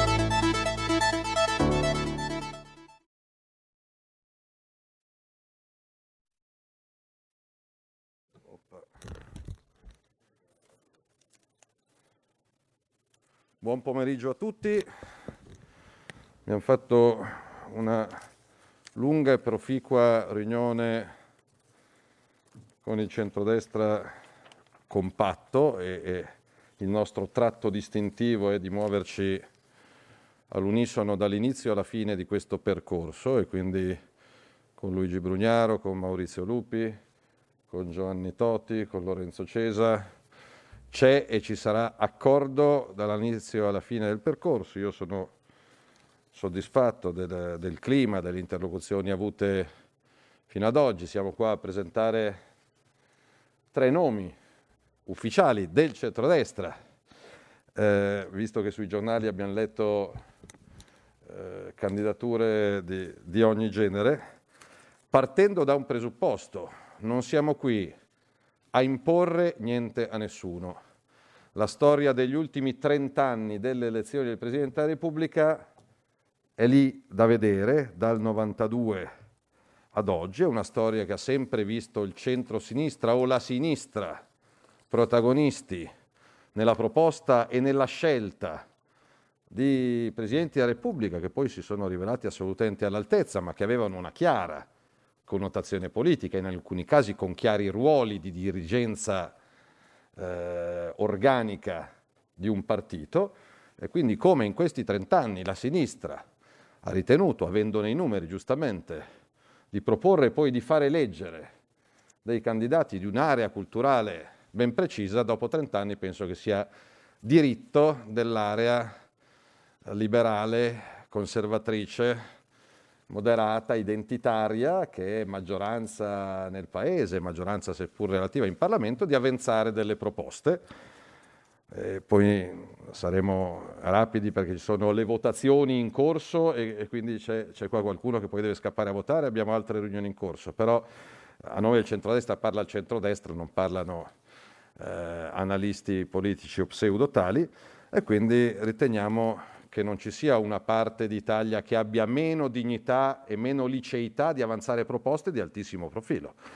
Eh, tutto ciò è possibile grazie al fatto che il presidente Berlusconi, con uno straordinario atto di generosità, di lealtà e di responsabilità, ha preferito, pur, ave- pur avendone titolo e probabilmente numeri, eh, sgombrare il campo dalla sua candidatura per evitare di bloccare il Paese e il Parlamento sul no pregiudiziale.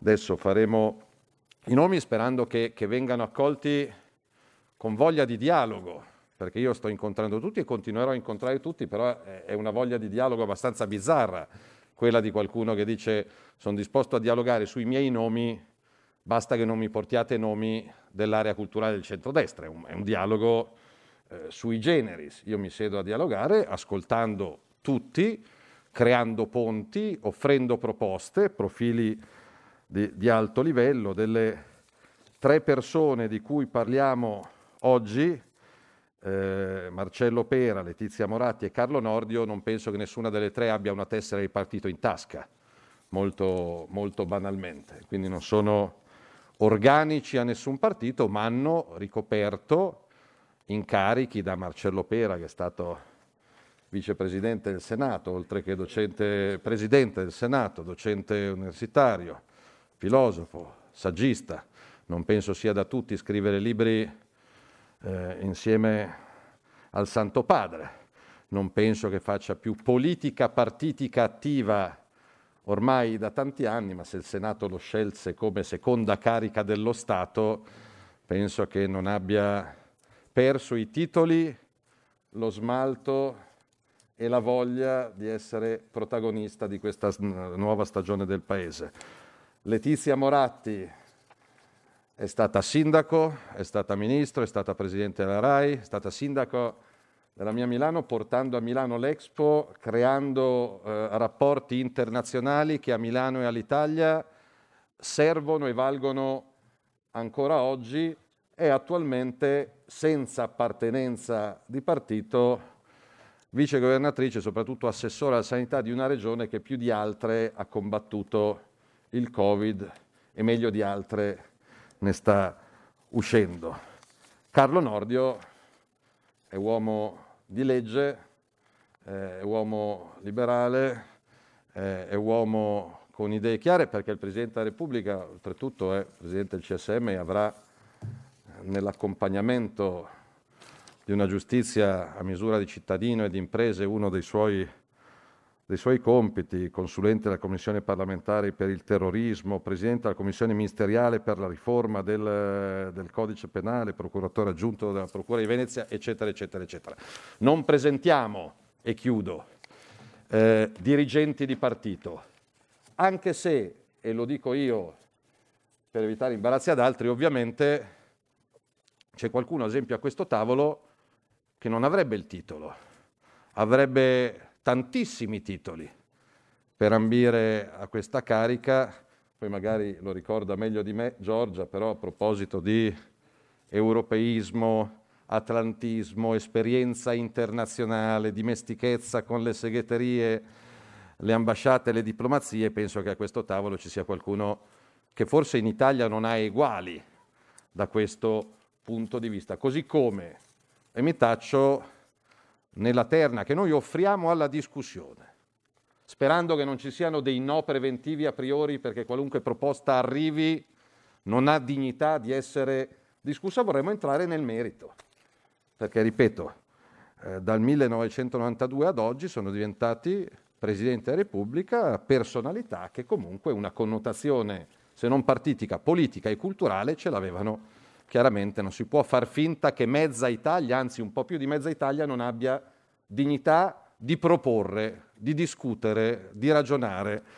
In questi nomi non c'è quello della seconda carica dello Stato, Elisabetta Casellati, perché vogliamo tenere le cariche dello Stato, questo varrebbe anche per il Presidente della Camera, eh, di cui non conosco l'età, eh, che però penso non sia, non sia ancora abbastanza in là con gli anni, però non le mettiamo sul tavolo e riteniamo, come è sempre stato in passato, che le cariche istituzionali che il Parlamento a maggioranza ha deciso che rappresentassero le due Camere eh, debbano essere tenute fuori dalla discussione e abbiano in sé la dignità di essere una possibile scelta. Quindi noi con questo vogliamo formalizzare un percorso che ha nel dialogo e nella voglia di dialogo e di chiudere in fretta il nostro obiettivo.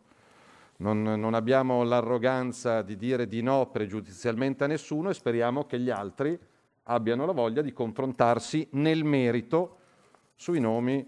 Io penso che il centrodestra stia dando dimostrazione non solo di compattezza, ma di lealtà, di concretezza, di voglia di dialogare, anche perché in questo momento, fra venti di guerra che spero vengano scongiurati ai confini dell'Europa, perché la crisi energetica di tutto ha bisogno fuorché di essere inasprita e la crisi geopolitica anche.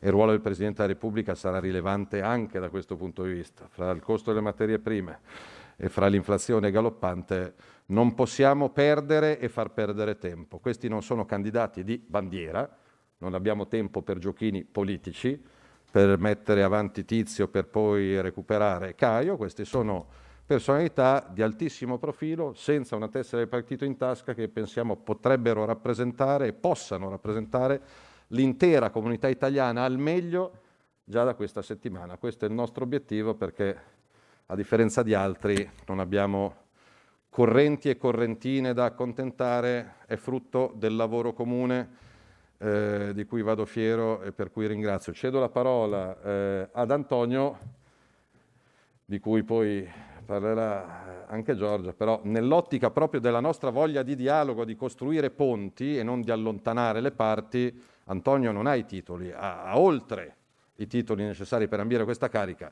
Da capo partito evitiamo di cominciare il giochino, eh no, questo è troppo connotato con un partito e quindi eh, ringraziamo a priori Antonio per, eh, per la sua generosità.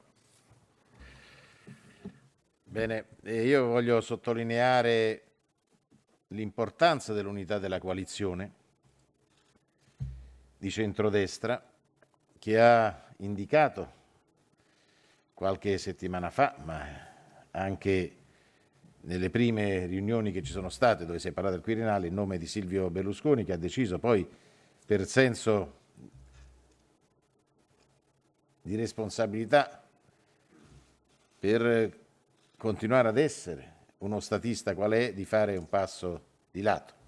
È stata la prima dimostrazione dell'unità del centrodestra e io lo voglio ringraziare, credo di poterlo fare a nome di tutta la coalizione, per questa sua scelta. Il centrodestra ha a disposizione della Repubblica molte figure che non hanno la tessera, ma hanno anche la tessera.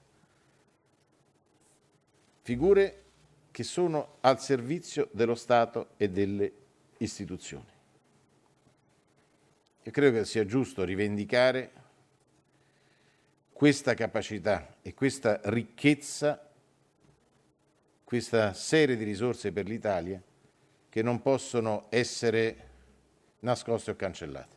Noi vogliamo dialogare tutti quanti, l'ha detto prima Matteo Salvini, vogliamo confrontarci con tutti in un Parlamento sovrano che è allargato in questa occasione i delegati regionali, vogliamo confrontarci, trovare la soluzione migliore. Il centrodestra mette il meglio di sé, mette tutte le risorse possibili in campo per servire la Repubblica e per servire la nostra patria. Grazie.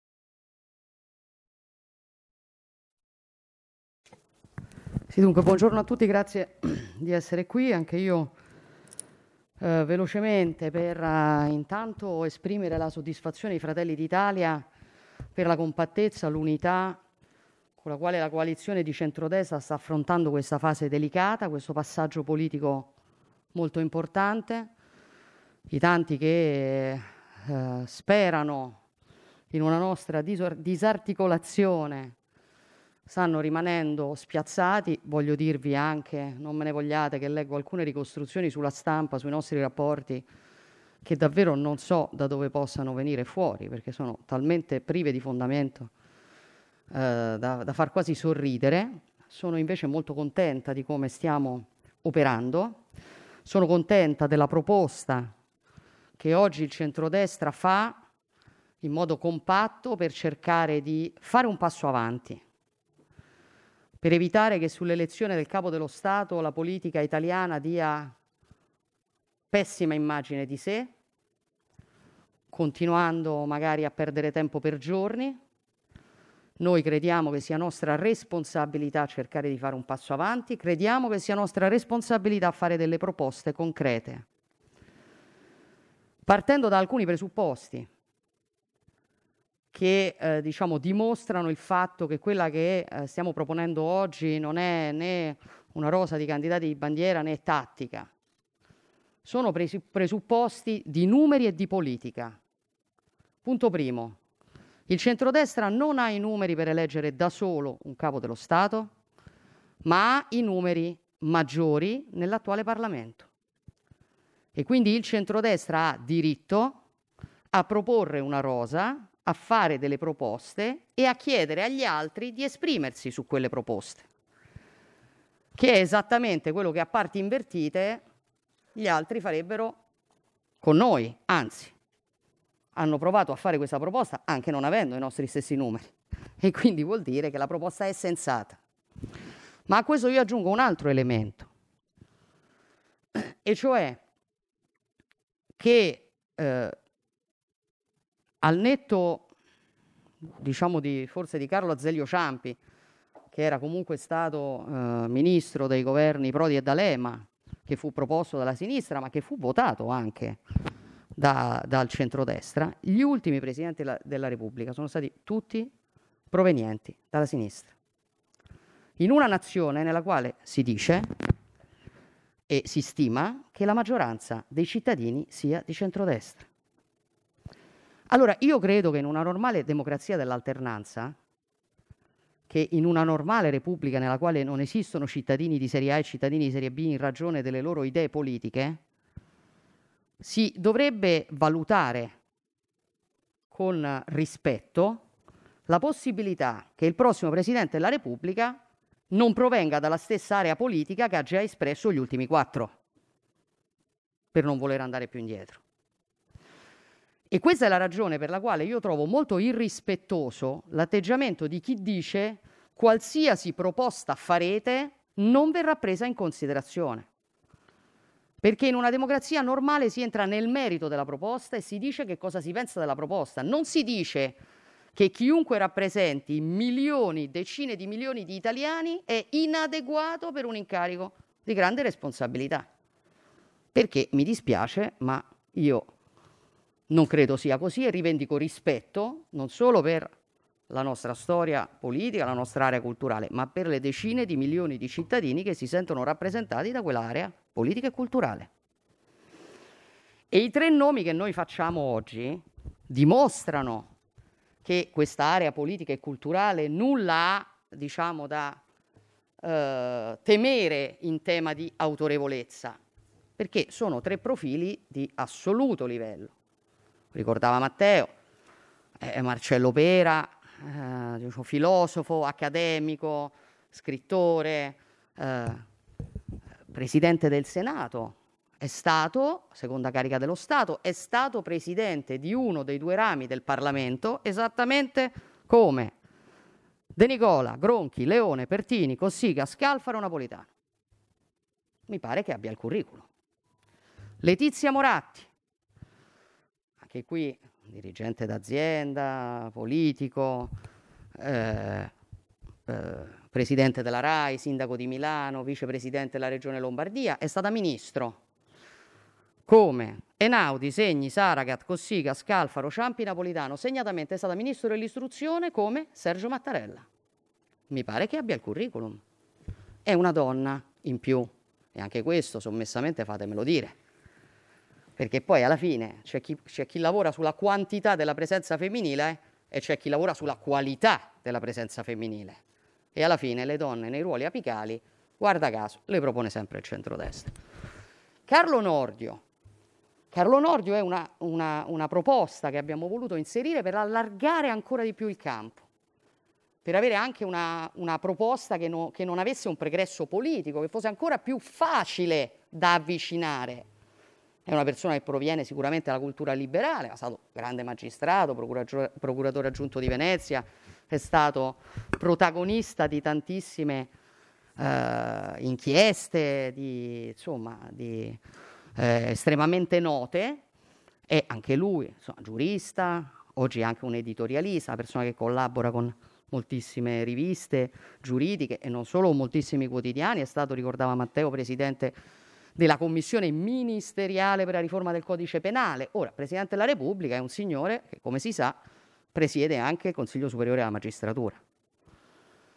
E immaginare di avere una persona che conosce bene quel mondo e che anche rispetto ad alcuni problemi che ci sono stati nel nostro sistema giudiziario non ha avuto paura no, con coraggio a eh, dirlo, secondo me può essere sicuramente un elemento di forza per le riforme che in Italia bisogna fare. Vedete bene che non sono tre proposte buttate lì, tirate via, ma come è stato ricordato, il centrodestra avrebbe anche diversi altri nomi da fare perché esprime attualmente eh, il Presidente del Senato in carica, altra donna, sempre per non voler girare il dito nella piaga, ma si diceva Antonio Tajani che è qui seduto con noi, eh, è un altro curriculum ma, eh, fantasmagorico, insomma, Die- dieci anni vicepresidente della Commissione europea, presidente del Parlamento europeo, commissario dei trasporti, commissario dell'industria, eh, un signore che quando è uscito dalla Commissione europea ha rinunciato alla buona uscita, magari Antonio questo potrebbe avvicinare qualche voto del Movimento 5 Stelle, non lo so. Ma insomma, volendo ci sono anche molte altre proposte da fare. Poi noi, caso di Antonio ad esempio, abbiamo scelto di non inserirlo perché è coordinatore di un partito e quindi eh, diciamo, non volevamo si potesse dire che, eh, che le nostre proposte erano fatte, non erano fatte per avvicinare. Davvero di più, signori, non possiamo fare. Di più non vogliamo fare e quindi quando eh, qualcuno si esprimerà, come spero che si esprimeranno, e chiudo, gli altri partiti su queste proposte, chiedo che si parli del merito. Perché queste persone non dovrebbero andare bene per ricoprire l'incarico di Presidente della Repubblica? Credo che questo nostro passo in avanti sia un gesto di assoluta responsabilità. Auspichiamo di trovare dall'altra parte uguale responsabilità perché davvero speriamo che insomma, questo importante passaggio che richiede i suoi tempi si però consumi in un tempo ragionevole.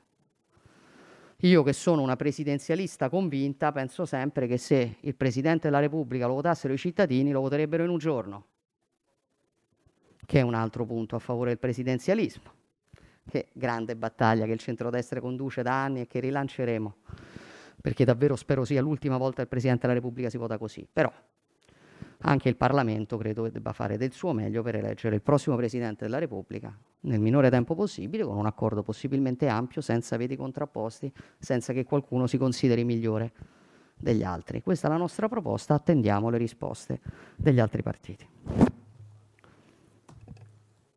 Grazie a tutti, buon... Una domanda si può fare? Una. Una domanda. Niente domande? Niente domande? Scusa, la conferenza stampa. Ehi, sono andati via.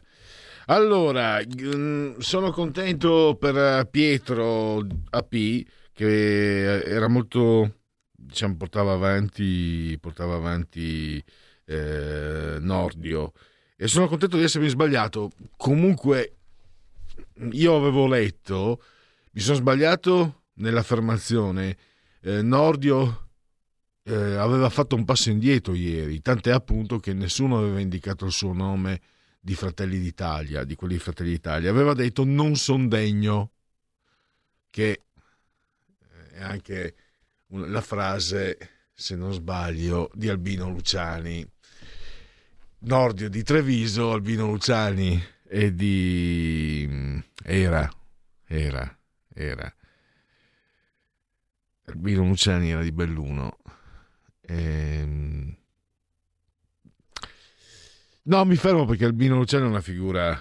Eh, io sapete, sono anticlericale, ma per Albino Luciani avevo fatto, anche se ero adolescente, sapete che da adolescenti è più facile essere anticlericali, avevo fatto un'inversione. Dicevo allora, Letizia Moratti, eh, Carlo Nordio, che appunto eh, invece viene, viene proposto, e Marcello Pera. Questi sono i tre nomi proposti dal centro-destra, tre nomi che potrebbero, anche se probabilmente io penso il centro-sinistra farà di tutto per, per evitare vengano eletti. Sapete perché? Perché secondo me sarebbero tre ottimi presidenti della Repubblica, secondo me. E aggiungo che sarebbero sicuramente molto migliori e molto più equanimi e molto più giusti di coloro che li hanno preceduti. Tiè. Pronto? Pronto? Sì, buongiorno. Buongiorno, telefono da Como.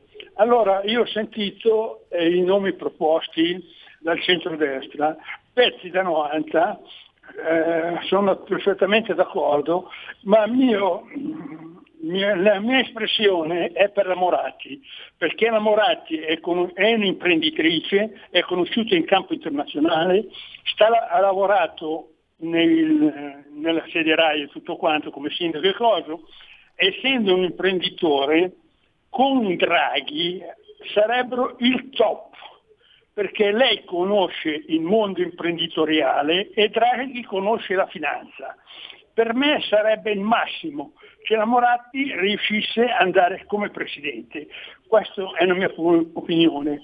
Nordio, essendo un giurista, eh, un giurista ha per me i giuristi e gli avvocati hanno i tempi lunghi di, di, di, di diciamo, di, muoversi perché devono studiare. Devono... La Moratti, essendo imprenditrice, pur conoscendo anche l'apparato giudiziario, perché nel, corso, nel corso della sua carriera senz'altro ha avuto uh, conoscenza nel mondo uh, giudiziario, è molto più veloce nelle esecuzioni. È un'imprenditrice è conosciuta, è molto valida e spero che sia lei. Buona Padania. Va bene, grazie. Eh, quindi facciamo le, le, le primarie qui. Eh, ci fosse il Marciano Pinti avrebbe già lanciato la grande il chi preferite tra Nordio Moratti e Marcello Pera. Eh, io credo che mm, sarebbe comunque una corsa al meglio, perché... Eh, no, ma a me non spetta commentare. No, mi viene da commentare, scusate, è più forte di me, perché mi sembrano davvero, mm, davvero mm, tre nomi che, che cioè sono sarà difficile ecco sarà difficile spiegare perché dire no a, a tre figure che sono sicuramente eh, meno coinvolte. Tra l'altro, vi faccio capire subito, perché questo è il mio mestiere, il mio vero mestiere è mm, diciamo tra l'addetto stampa e quello lì sì, lì sì che sono bravo. Vi faccio subito capire che molto probabilmente colà dove si può si è deciso che costoro non passerà, non passano, perché l'ANSA ha messo le tre foto peggiori che si siano mai viste di queste di, delle tre proposte. Non si sono mai viste foto peggiori di Marcello Pera, Letizia Moratti e Carlo Nordio. Questo significa che sono, sono, allora, per trovare foto così brutte, così malfatte, con tre primi piani spiaccicati in modo tale che ti venga fuori la faccia de, contorta, devastata, bisogna anche cer- saperle cercare quelli dell'ANSA hanno i, loro serbatoi, ma ve, ve, lo dico io perché sono del, lì sì sono del mestiere, so un po', so anch'io nel mio piccolo, non sono un professionista bravo come quelli dell'ANSA, ma nel mio piccolo anch'io so fare quel lavoro lì. Vi assicuro che ci vuole del tempo.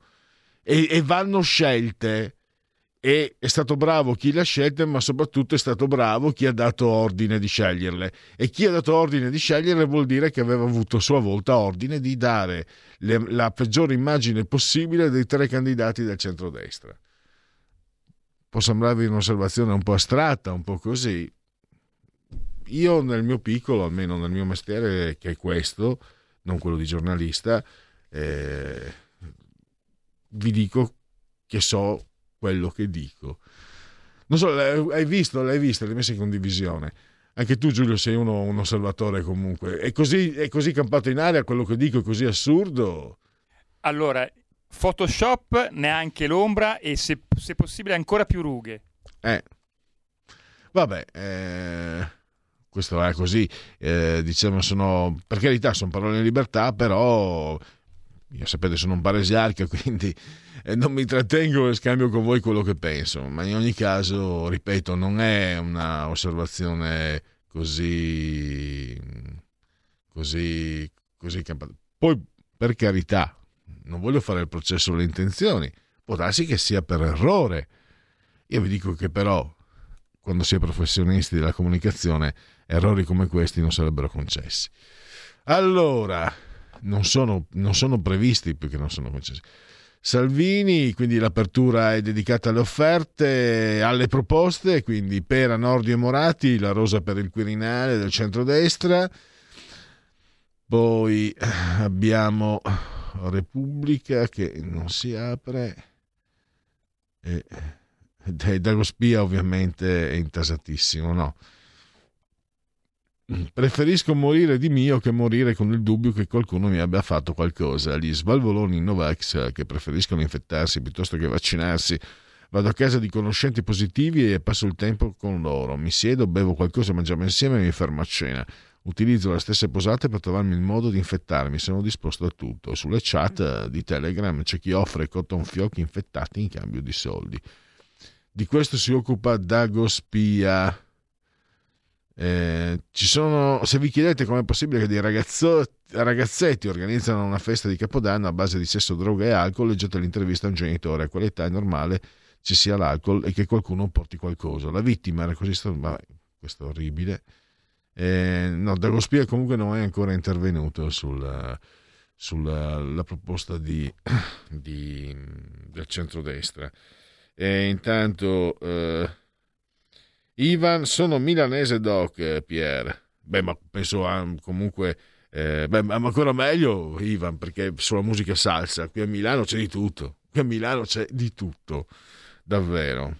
Non vedo l'ora di avere la possibilità. Ho visto, sono andato a cercare, ci sono anche quei locali dove magari si esibiscono gruppi jazz, quelli magari non professionisti, no? quindi sono alla portata delle mie tasche. Lo sapete che Enzo Berzot non sentì il richiamo del Friuli, in realtà poi nessun friulano sente il richiamo del Friuli, nessun friulano torna più indietro, si fermò a, eh, a Milano, il tecnico della nazionale campione del mondo della, del, con l'Italia nel 1982, perché era un appassionatissimo di jazz ed era, avevo letto, un frequentatore proprio di, di, eh, di luoghi dove si, fa, dove si, fa, del grande jazz qui, eh, qui a Milano. Tra l'altro ho visto anche passano, sono passati musicisti incredibili. E, ma quindi anche di salsa non manca. Ma la sinistra sa che un po' di alternanza è l'essenza della democrazia?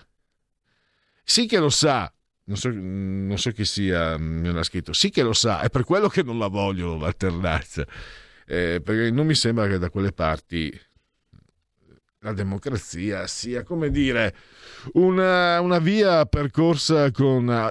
Ci si riempie la bocca a sinistra della parola democrazia, poi quando si tratta di metterla in pratica mi sembra che... Eh, no, non, non, si può mica discutere con i fascisti, eccetera, eccetera, ti dicono sempre in faccia. Vabbè.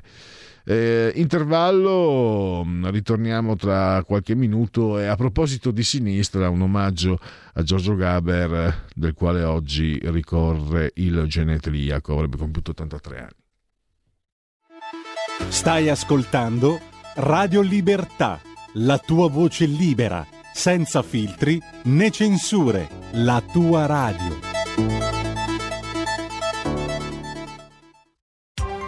Coming Soon Radio, quotidiano di informazione cinematografica. L'intero mondo sta per dimenticare che Peter Parker è Spider-Man. Un crescendo di azione ed emozioni Che succede? Non riesco a fermarli! nel film più grande dell'anno. Come fai a dire a qualcuno che sei Spider-Man? Spider-Man No Way Home ti aspetta ancora al cinema. La fiera delle illusioni, Nightmare Alley. Cosa voglio? Essere scoperta come chiunque altro. Diretto dal premio Oscar Guillermo del Toro. Mi conosci appena. Uno dei migliori film dell'anno. Lo so, sei disonesta. E lo so, perché lo sono anch'io. La fiera delle illusioni, Nightmare Alley. Dal 27 gennaio al cinema.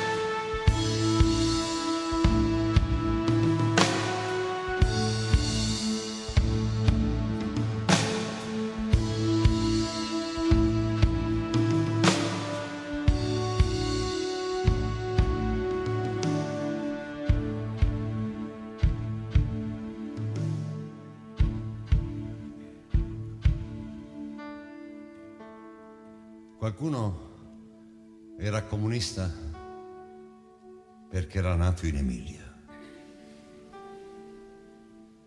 Qualcuno era comunista perché il nonno, lo zio, il papà. La mamma no.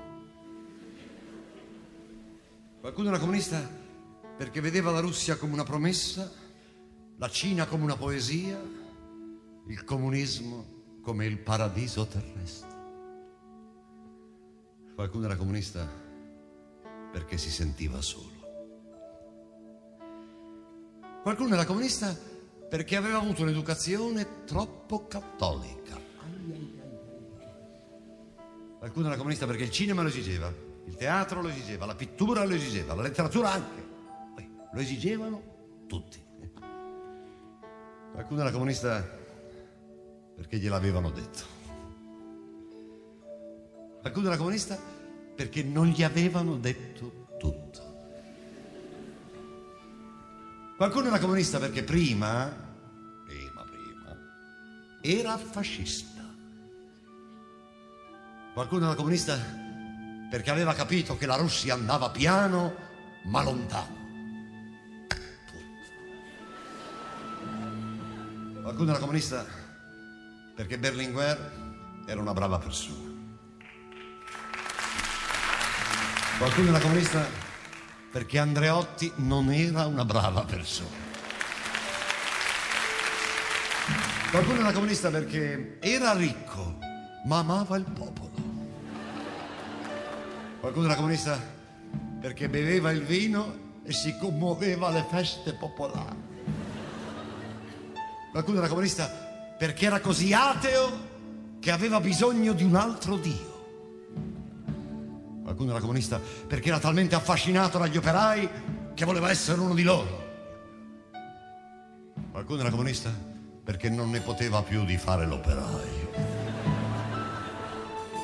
Qualcuno era comunista perché voleva l'aumento di stipendio. Qualcuno era comunista perché la rivoluzione oggi no.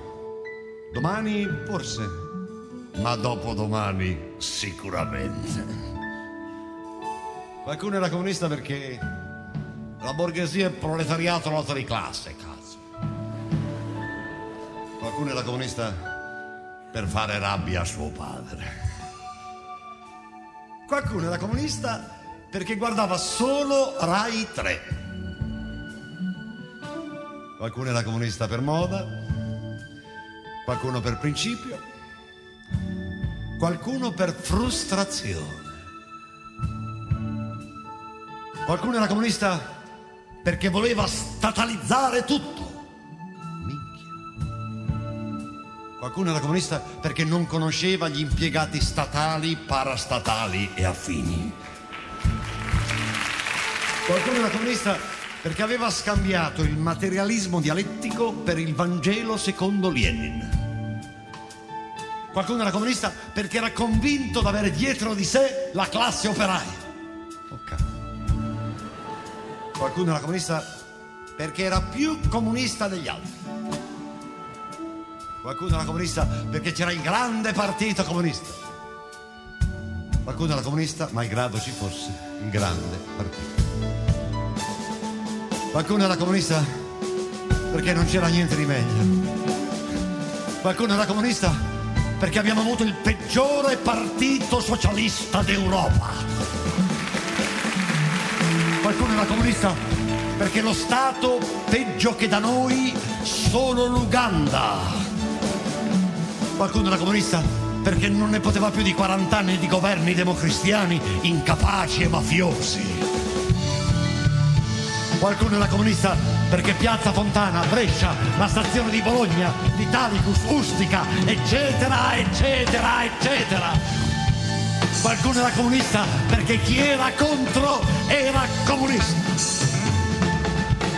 Qualcuno era comunista perché non sopportava più quella cosa sporca che ci ostiniamo a chiamare democrazia. Qualcuno, qualcuno credeva di essere comunista e forse era qualcos'altro. Qualcuno era comunista perché sognava una libertà diversa da quella americana. Qualcuno era comunista? Perché credeva di poter essere vivo e felice solo se lo erano anche gli altri. Qualcuno era comunista?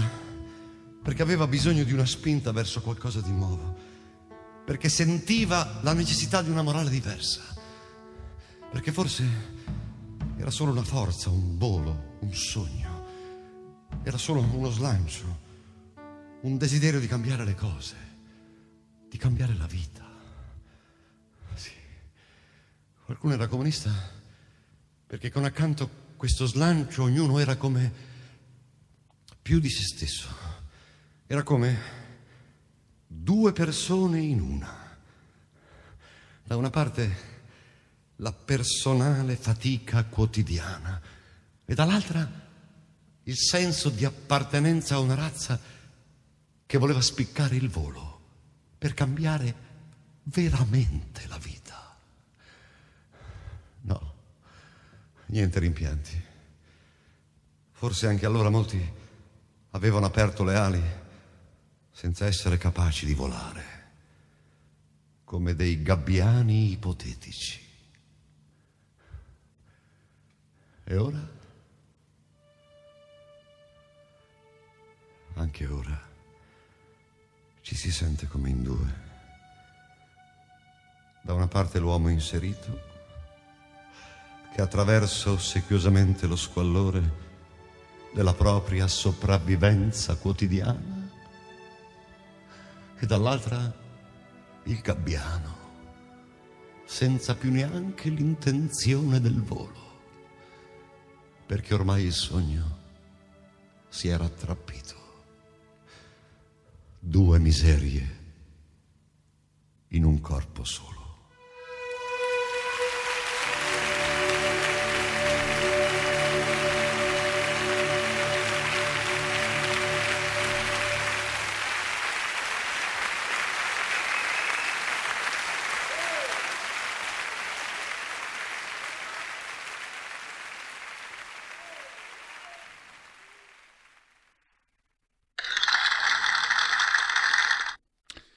Applausi, applausi per eh, il grande Giorgio Gaber, poi nei genetriaci. Lo ricorderemo anche in, appunto in quella rubrica. Intanto eh, ci sono le linee aperte, ma ci sono, anche, ci sono anche le rubriche. La prima è il Segui la Lega. Segui la Lega è una trasmissione realizzata in convenzione con La Lega per Salvini Premier. Di 43 il codice della Lega per il 2 per 1000 di, di Domodossola, 4 il voto in matematica, 3 il numero perfetto. Questa è una delle tante indicazioni che trovate sul sito legaonline.it, scritto legaonline.it. Segui la Lega prima che la Lega segua te, dice il Marciano. Invece il Pellegrino dice prima che la Lega seguisca te. Lì potete anche iscrivervi eh, da questo sito molto semplicemente, 10 euro versabili tramite PayPal senza nemmeno che vi sia la necessità che siate iscritti a PayPal, poi il codice fiscale e gli altri dati, quindi vi verrà recapitata la magione per via postale la tessera Lega Salvini Premier. Gli appuntamenti con gli esponenti leghisti oggi, eh, questa sera alle 21, TG2 Rai 2 alle ore 21 Lorenzo Fontana. E poi domani, nel cuore della notte, alle 8 del mattino, la 7 Omnibus, un caro amico di Radio Libertà, Dario Galli. Sempre domani in ora antelucana ancora, cioè alle 8.45 del mattino, vi spostate su Radio 24 e potrete auscultare il presidente dei parlamentari leghisti a Montecitorio, ovvero sia l'onorevole Riccardo Molinari. E ancora domani all'alba alle 9.40 del mattino il senatore Stefano Candiani sarà ospite a Coffee Break della 7 e direi che col Segui la Lega sa su fi. Segui la Lega è una trasmissione realizzata in convenzione con La Lega per Salvini Premier. E adesso di infilata un'altra, la, un'altra uh, rubrica, il uh, Dite la vostra. Dite la vostra, che io penso la mia. Il telefono, la tua voce, allo 02 6620 3529. Anche al numero di WhatsApp 346 64 27 756. Dite la vostra che io penso la mia, il telefono la tua voce. Allora, è accaduto negli Stati Uniti, in Colorado. Un soldato è tornato a casa dopo due anni, eh, era, era di servizio in Europa e voleva fare una sorpresa ai genitori. È tornato a casa e li ha beccati mentre eh, come, come facevano l'amore, si accoppiavano. Grande imbarazzo. Allora, la proposta è A. Ad avvenì la cicogna. B. E pensare che poco prima aveva guardato sotto i cavoli. C. Però che rompicoglioni di figlio non si fa vedere per anni e, tro- e torna proprio nel momento sbagliato. D. Però, poveri genitori, che sfiga trovarsi come figlio l'unico giovane maschio del Colorado non iscritto a YouPorn e cioè il babbo non gli aveva detto proprio nulla nulla. F. Mentre vi state sollazzando con simili belluri e boccaccesche, i poveri migranti giacciono nelle cambuse degli 8NG. Vorrete mica che Beppe Caccia vada a fare lo cameriero? Allora, andiamo, linea aperta ancora per qualche minuto, tra poco incombono anche i genetriaci eh, e poi Massimo Bitonci per qui Parlamento. Allora, eh, Fabio, nessun Furlan al torne, ma va in Mone Pellegrin. Però, eh, secondo me, se ve n'è la possibilità, un friulano non torna. Eh, siamo un popolo con la data di scadenza e quindi non ci sono motivi per tornarsene in Friuli. Fabio, mi dispiace. Eh, ho citato un grandissimo come Berzot. Zoff, sai dove vive Zoff? A Roma. Fabio Cappello, sai dove vive? Non in Friuli. C'era anche quell'attricetta, ehm, era celebre perché l'avevano beccata con Carlo Ponti, bellina, Dalila di Lazzaro, se non sbaglio, non, se ne, non, non ne vuol sapere di, di, di stare in Friuli. Eh, il fulano che torna è una leggenda per, per tanti motivi uno, innanzitutto perché il Friuli lo, in qualche modo se lo porta dentro, primo. Cioè una volta che nasci friulano sei friulano per sempre e non puoi farci nulla, però è la data di scadenza. Secondo, Fabio, il nostro Friuli non è che sia, che, cioè, onestamente, non ha, non ha, niente da offrire, ha da offrire... Eh, è la terra con il maggior numero di suicidi alcolizzati, di, malani, di malati di cancro, eh, con il radon, cioè quelle radiazioni che provocano chissà che malanni. Eh, quella parte sì, c'è, c'è, c'è, a me piace molto Grado, poi ci sono dei posti bellini, ma onestamente io vado in quel posto che dici tu, Fabio, ci vado volentieri, però non lo so. Mm. Poi uno dice, se uno se n'è andato ci sarà un motivo. Allora, ah, eh, Fulvio Colovati, campione del mondo, non ne vuol sapere neanche, anzi, sai cosa ha fatto Fulvio Colovati, Fabio? Ha, ha preso la mamma e l'ha fatta venire lui qui a abitare con lui in, in Lombardia. allora, eh, sinistra e alternanza non possono andare d'accordo. Ovunque abbiano preso il potere hanno cancellato ogni opposizione mantenendo il potere per decenni. La lista è lunga. Cuba, Russia, Cina, Cambogia, Corea, eccetera. URSS, per essere precisi, l'Unione Sovietica. E poi andiamo allora, io direi, Giulione, di andare ricordando i tre nomi, poi magari Mm, nei prossimi giorni ci farete sapere tre nomi che sono stati proposti dal centrodestra, candidati alla presidenza della Repubblica. Dunque, siamo dei gentiluomini, quindi prima le signore Letizia Moratti, Carlo Nordio e Marcello Pera, che grosso modo eh, corrispondono, sono nomi, erano tre tra altri nomi che circolavano, si è trovato la sintesi su uh, questo. E adesso andiamo ai genetriaci ricorrenze e commemorazioni del quarto giorno di piovoso, mese del calendario repubblicano. Per i gregoriani mancano 340 giorni alla fine. Per todos, eh, oggi è martedì, martis eh, 25 di gennaio, anno domini 2022 o 20 e 21. Virginia Woolf, scrittrice, dicendole, non si rovinano forse le cose? Dean Jones, attore disneyano, eh, quattro bassotti per una lana o qualcosa del genere, proprio ve l'ho detto. Giorgio Gaber, ed ecco lì a Fabio di Udine, ecco, ecco, neanche Giorgio non è tornato, no, lui era milanese, però la mamma era veneta e il papà era triestino. Eh, non si è mai abbastanza coraggiosi da essere vigliacchi definitivamente. Diciamo che è un, uh, si può attingere dal pensiero di Gaber, anzi, peccato che... Mm, vabbè. Eh, è, è, una, è davvero un mare nel quale immergersi Giorgio Gaber.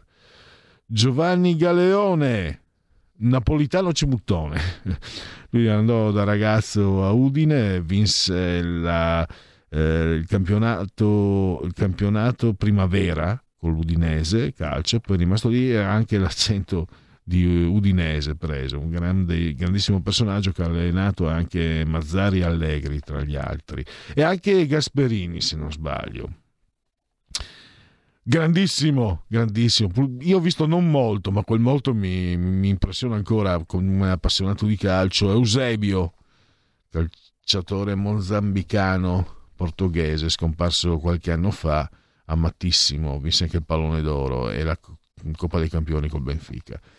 Tob Hooper, regista di film horror come Non aprite quella porta, Poltergeist, quel motel vicino alla palude, Oriella Dorella, 151 cm di purissima grazia. Immergersi negli occhi di Oriella Dorella e sognare. Marcello Dorta, io speriamo che me la cavo. Eh, da cui venne tratto anche un bellissimo film di Lina Bertmuller con, Gian, con, uh, sì, Giampaolo con, uh, con, Villaggio, con Paolo Villaggio. Eh, fu stroncato dalla critica, ma a me era piaciuto sia il libro che era piaciuto a tutti. Il, il uh, film invece no, invece per me era stato bravissimo Villaggio ed era stato bravissimo Lina Bertmuller Johnny Ceccotto, eccolo lì, oggi è il momento dei furlali Fabio. Eh, il papà di Johnny Ceccotto, Gian Alberto Ceccotto era furlano, friulano, lui eh, vinse, divenne campione del mondo eh, nel, nel, motociclismo, si alternò, di, arrivò dopo Giacomo Agostini nel periodo della, della moto di un tempo e poi disputò anche 28 Gran Premi in Formula 1. Alessandro Baricco, eh, che, mm, che, ha annunciato nei giorni scorsi una sua malattia, naturalmente auguri a lui. Tony Servillo eh, pare che di persona sia odioso, ma resta bravissimo. Titta di Girolamo. E poi Francesco Storace, che Biagi, Enzo Biagi definì un, un refuso della storia, Starace eh, Francesco Storace ha detto di essersi pentito di una, di una, frase di un po' di anni fa, anche se spiritosa, perché gli dissero, dice, a, a Fra dice qualcosa di destra e lui, a Froci! E se l'è pentito. E, segno, insomma... Eh, eh, Laura Ravetto, l'ultimo genetriaco di oggi, da Cuneo e da Forza Italia alla Lega. Eh, c'è l'ultimo messaggio Me pare dopo 17 anni all'estero è tornata, Pizzolo è tornata. Tu stai pure a Milano, di sicuro non sentiremo la tua mancanza e neanch'io la vostra. non sentirò certo la mancanza, eh, anche perché ormai gli spazi si sono accorciati. Eh, si può in qualche modo essere ovunque con i nuovi strumenti telematici Basta così, allora chiudiamo con uh, qui Parlamento, uh, Massimo Bitonci, poi alle 17.30 eh, area di servizio con Matteo Furian. Grazie a Giulio Cesare Carnelli, assiso saldamente sulla tolla di comando in regia tecnica e grazie soprattutto a voi per aver scelto anche oggi Radio Libertà. Qui Parlamento. Signor Presidente, onorevoli colleghi, eh, ministri, inizio annunciando fin da subito che voteremo a favore della legge di bilancio. La votiamo perché in questa legge di bilancio non c'è tutto quello che chiedeva la Lega, ma ci sono azioni concrete. E lo dico anche con un po' di ironia, no, no. non ci sarà la riforma epocale del fisco che auspicava qualche Presidente di commissioni, le semplificazioni fiscali e amministrative, il riordino delle 900 leggi fiscali in uh, un unico testo unico, ma c'è una prima concreta riduzione della tassazione per tutti.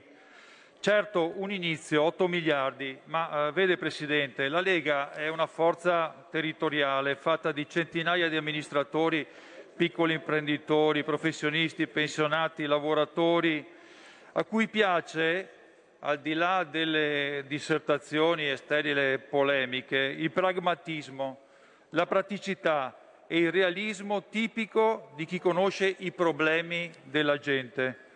Quindi quando le aliquote dell'IRPEF scendono da 5 a 4, rimodulando e aumentando le detrazioni su dipendenti e pensionati, a cui va sommato anche l'introduzione dell'assegno unico e universale per i figli, quando si inizia a diminuire finalmente la tassazione anche ai redditi medi, con un picco di risparmi intorno ai 40.000 euro lordi annui, per rispondere all'obiettivo di ridurre un'esagerata progressività dopo gli stravolgimenti portati dal bonus elettorale Renzi, ora i risparmi a regime per una famiglia monoreddito a due figli arriverà a superare i 2.000 euro annui e per una famiglia bireddito con due figli, che è la famiglia media italiana, i 2.400 euro, eh, euro annui.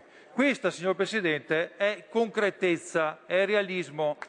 Ripeto, questo è un inizio, ma nessuno può dire che il taglio delle tasse per i lavoratori non c'è, neppure la CGL e Will, a cui oggi spieghiamo che l'aliquota marginale effettiva, cioè la richiesta del fisco per ogni euro di reddito aggiuntivo, non è cambiata e resta sempre tra le più alte al mondo.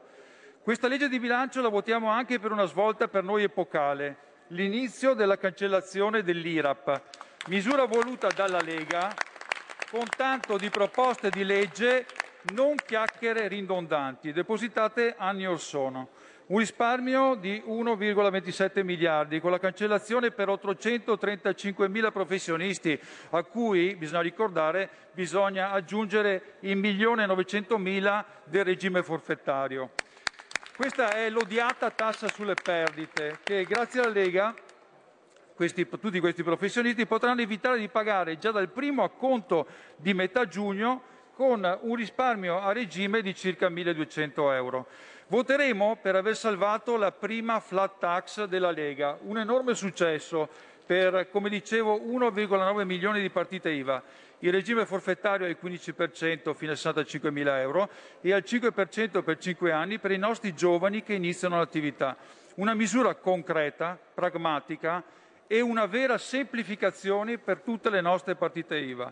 Ma attenzione, signor Presidente, parallelamente alla legge di bilancio in Commissione Finanze si sta discutendo del disegno di legge sulla delega sulla riforma del fisco. Una cornice sì, una delega generica, ma che presenta dei rischi concreti, e lo diciamo anche qui oggi, la Lega non accetterà alcuna riforma del catasto e degli estimi.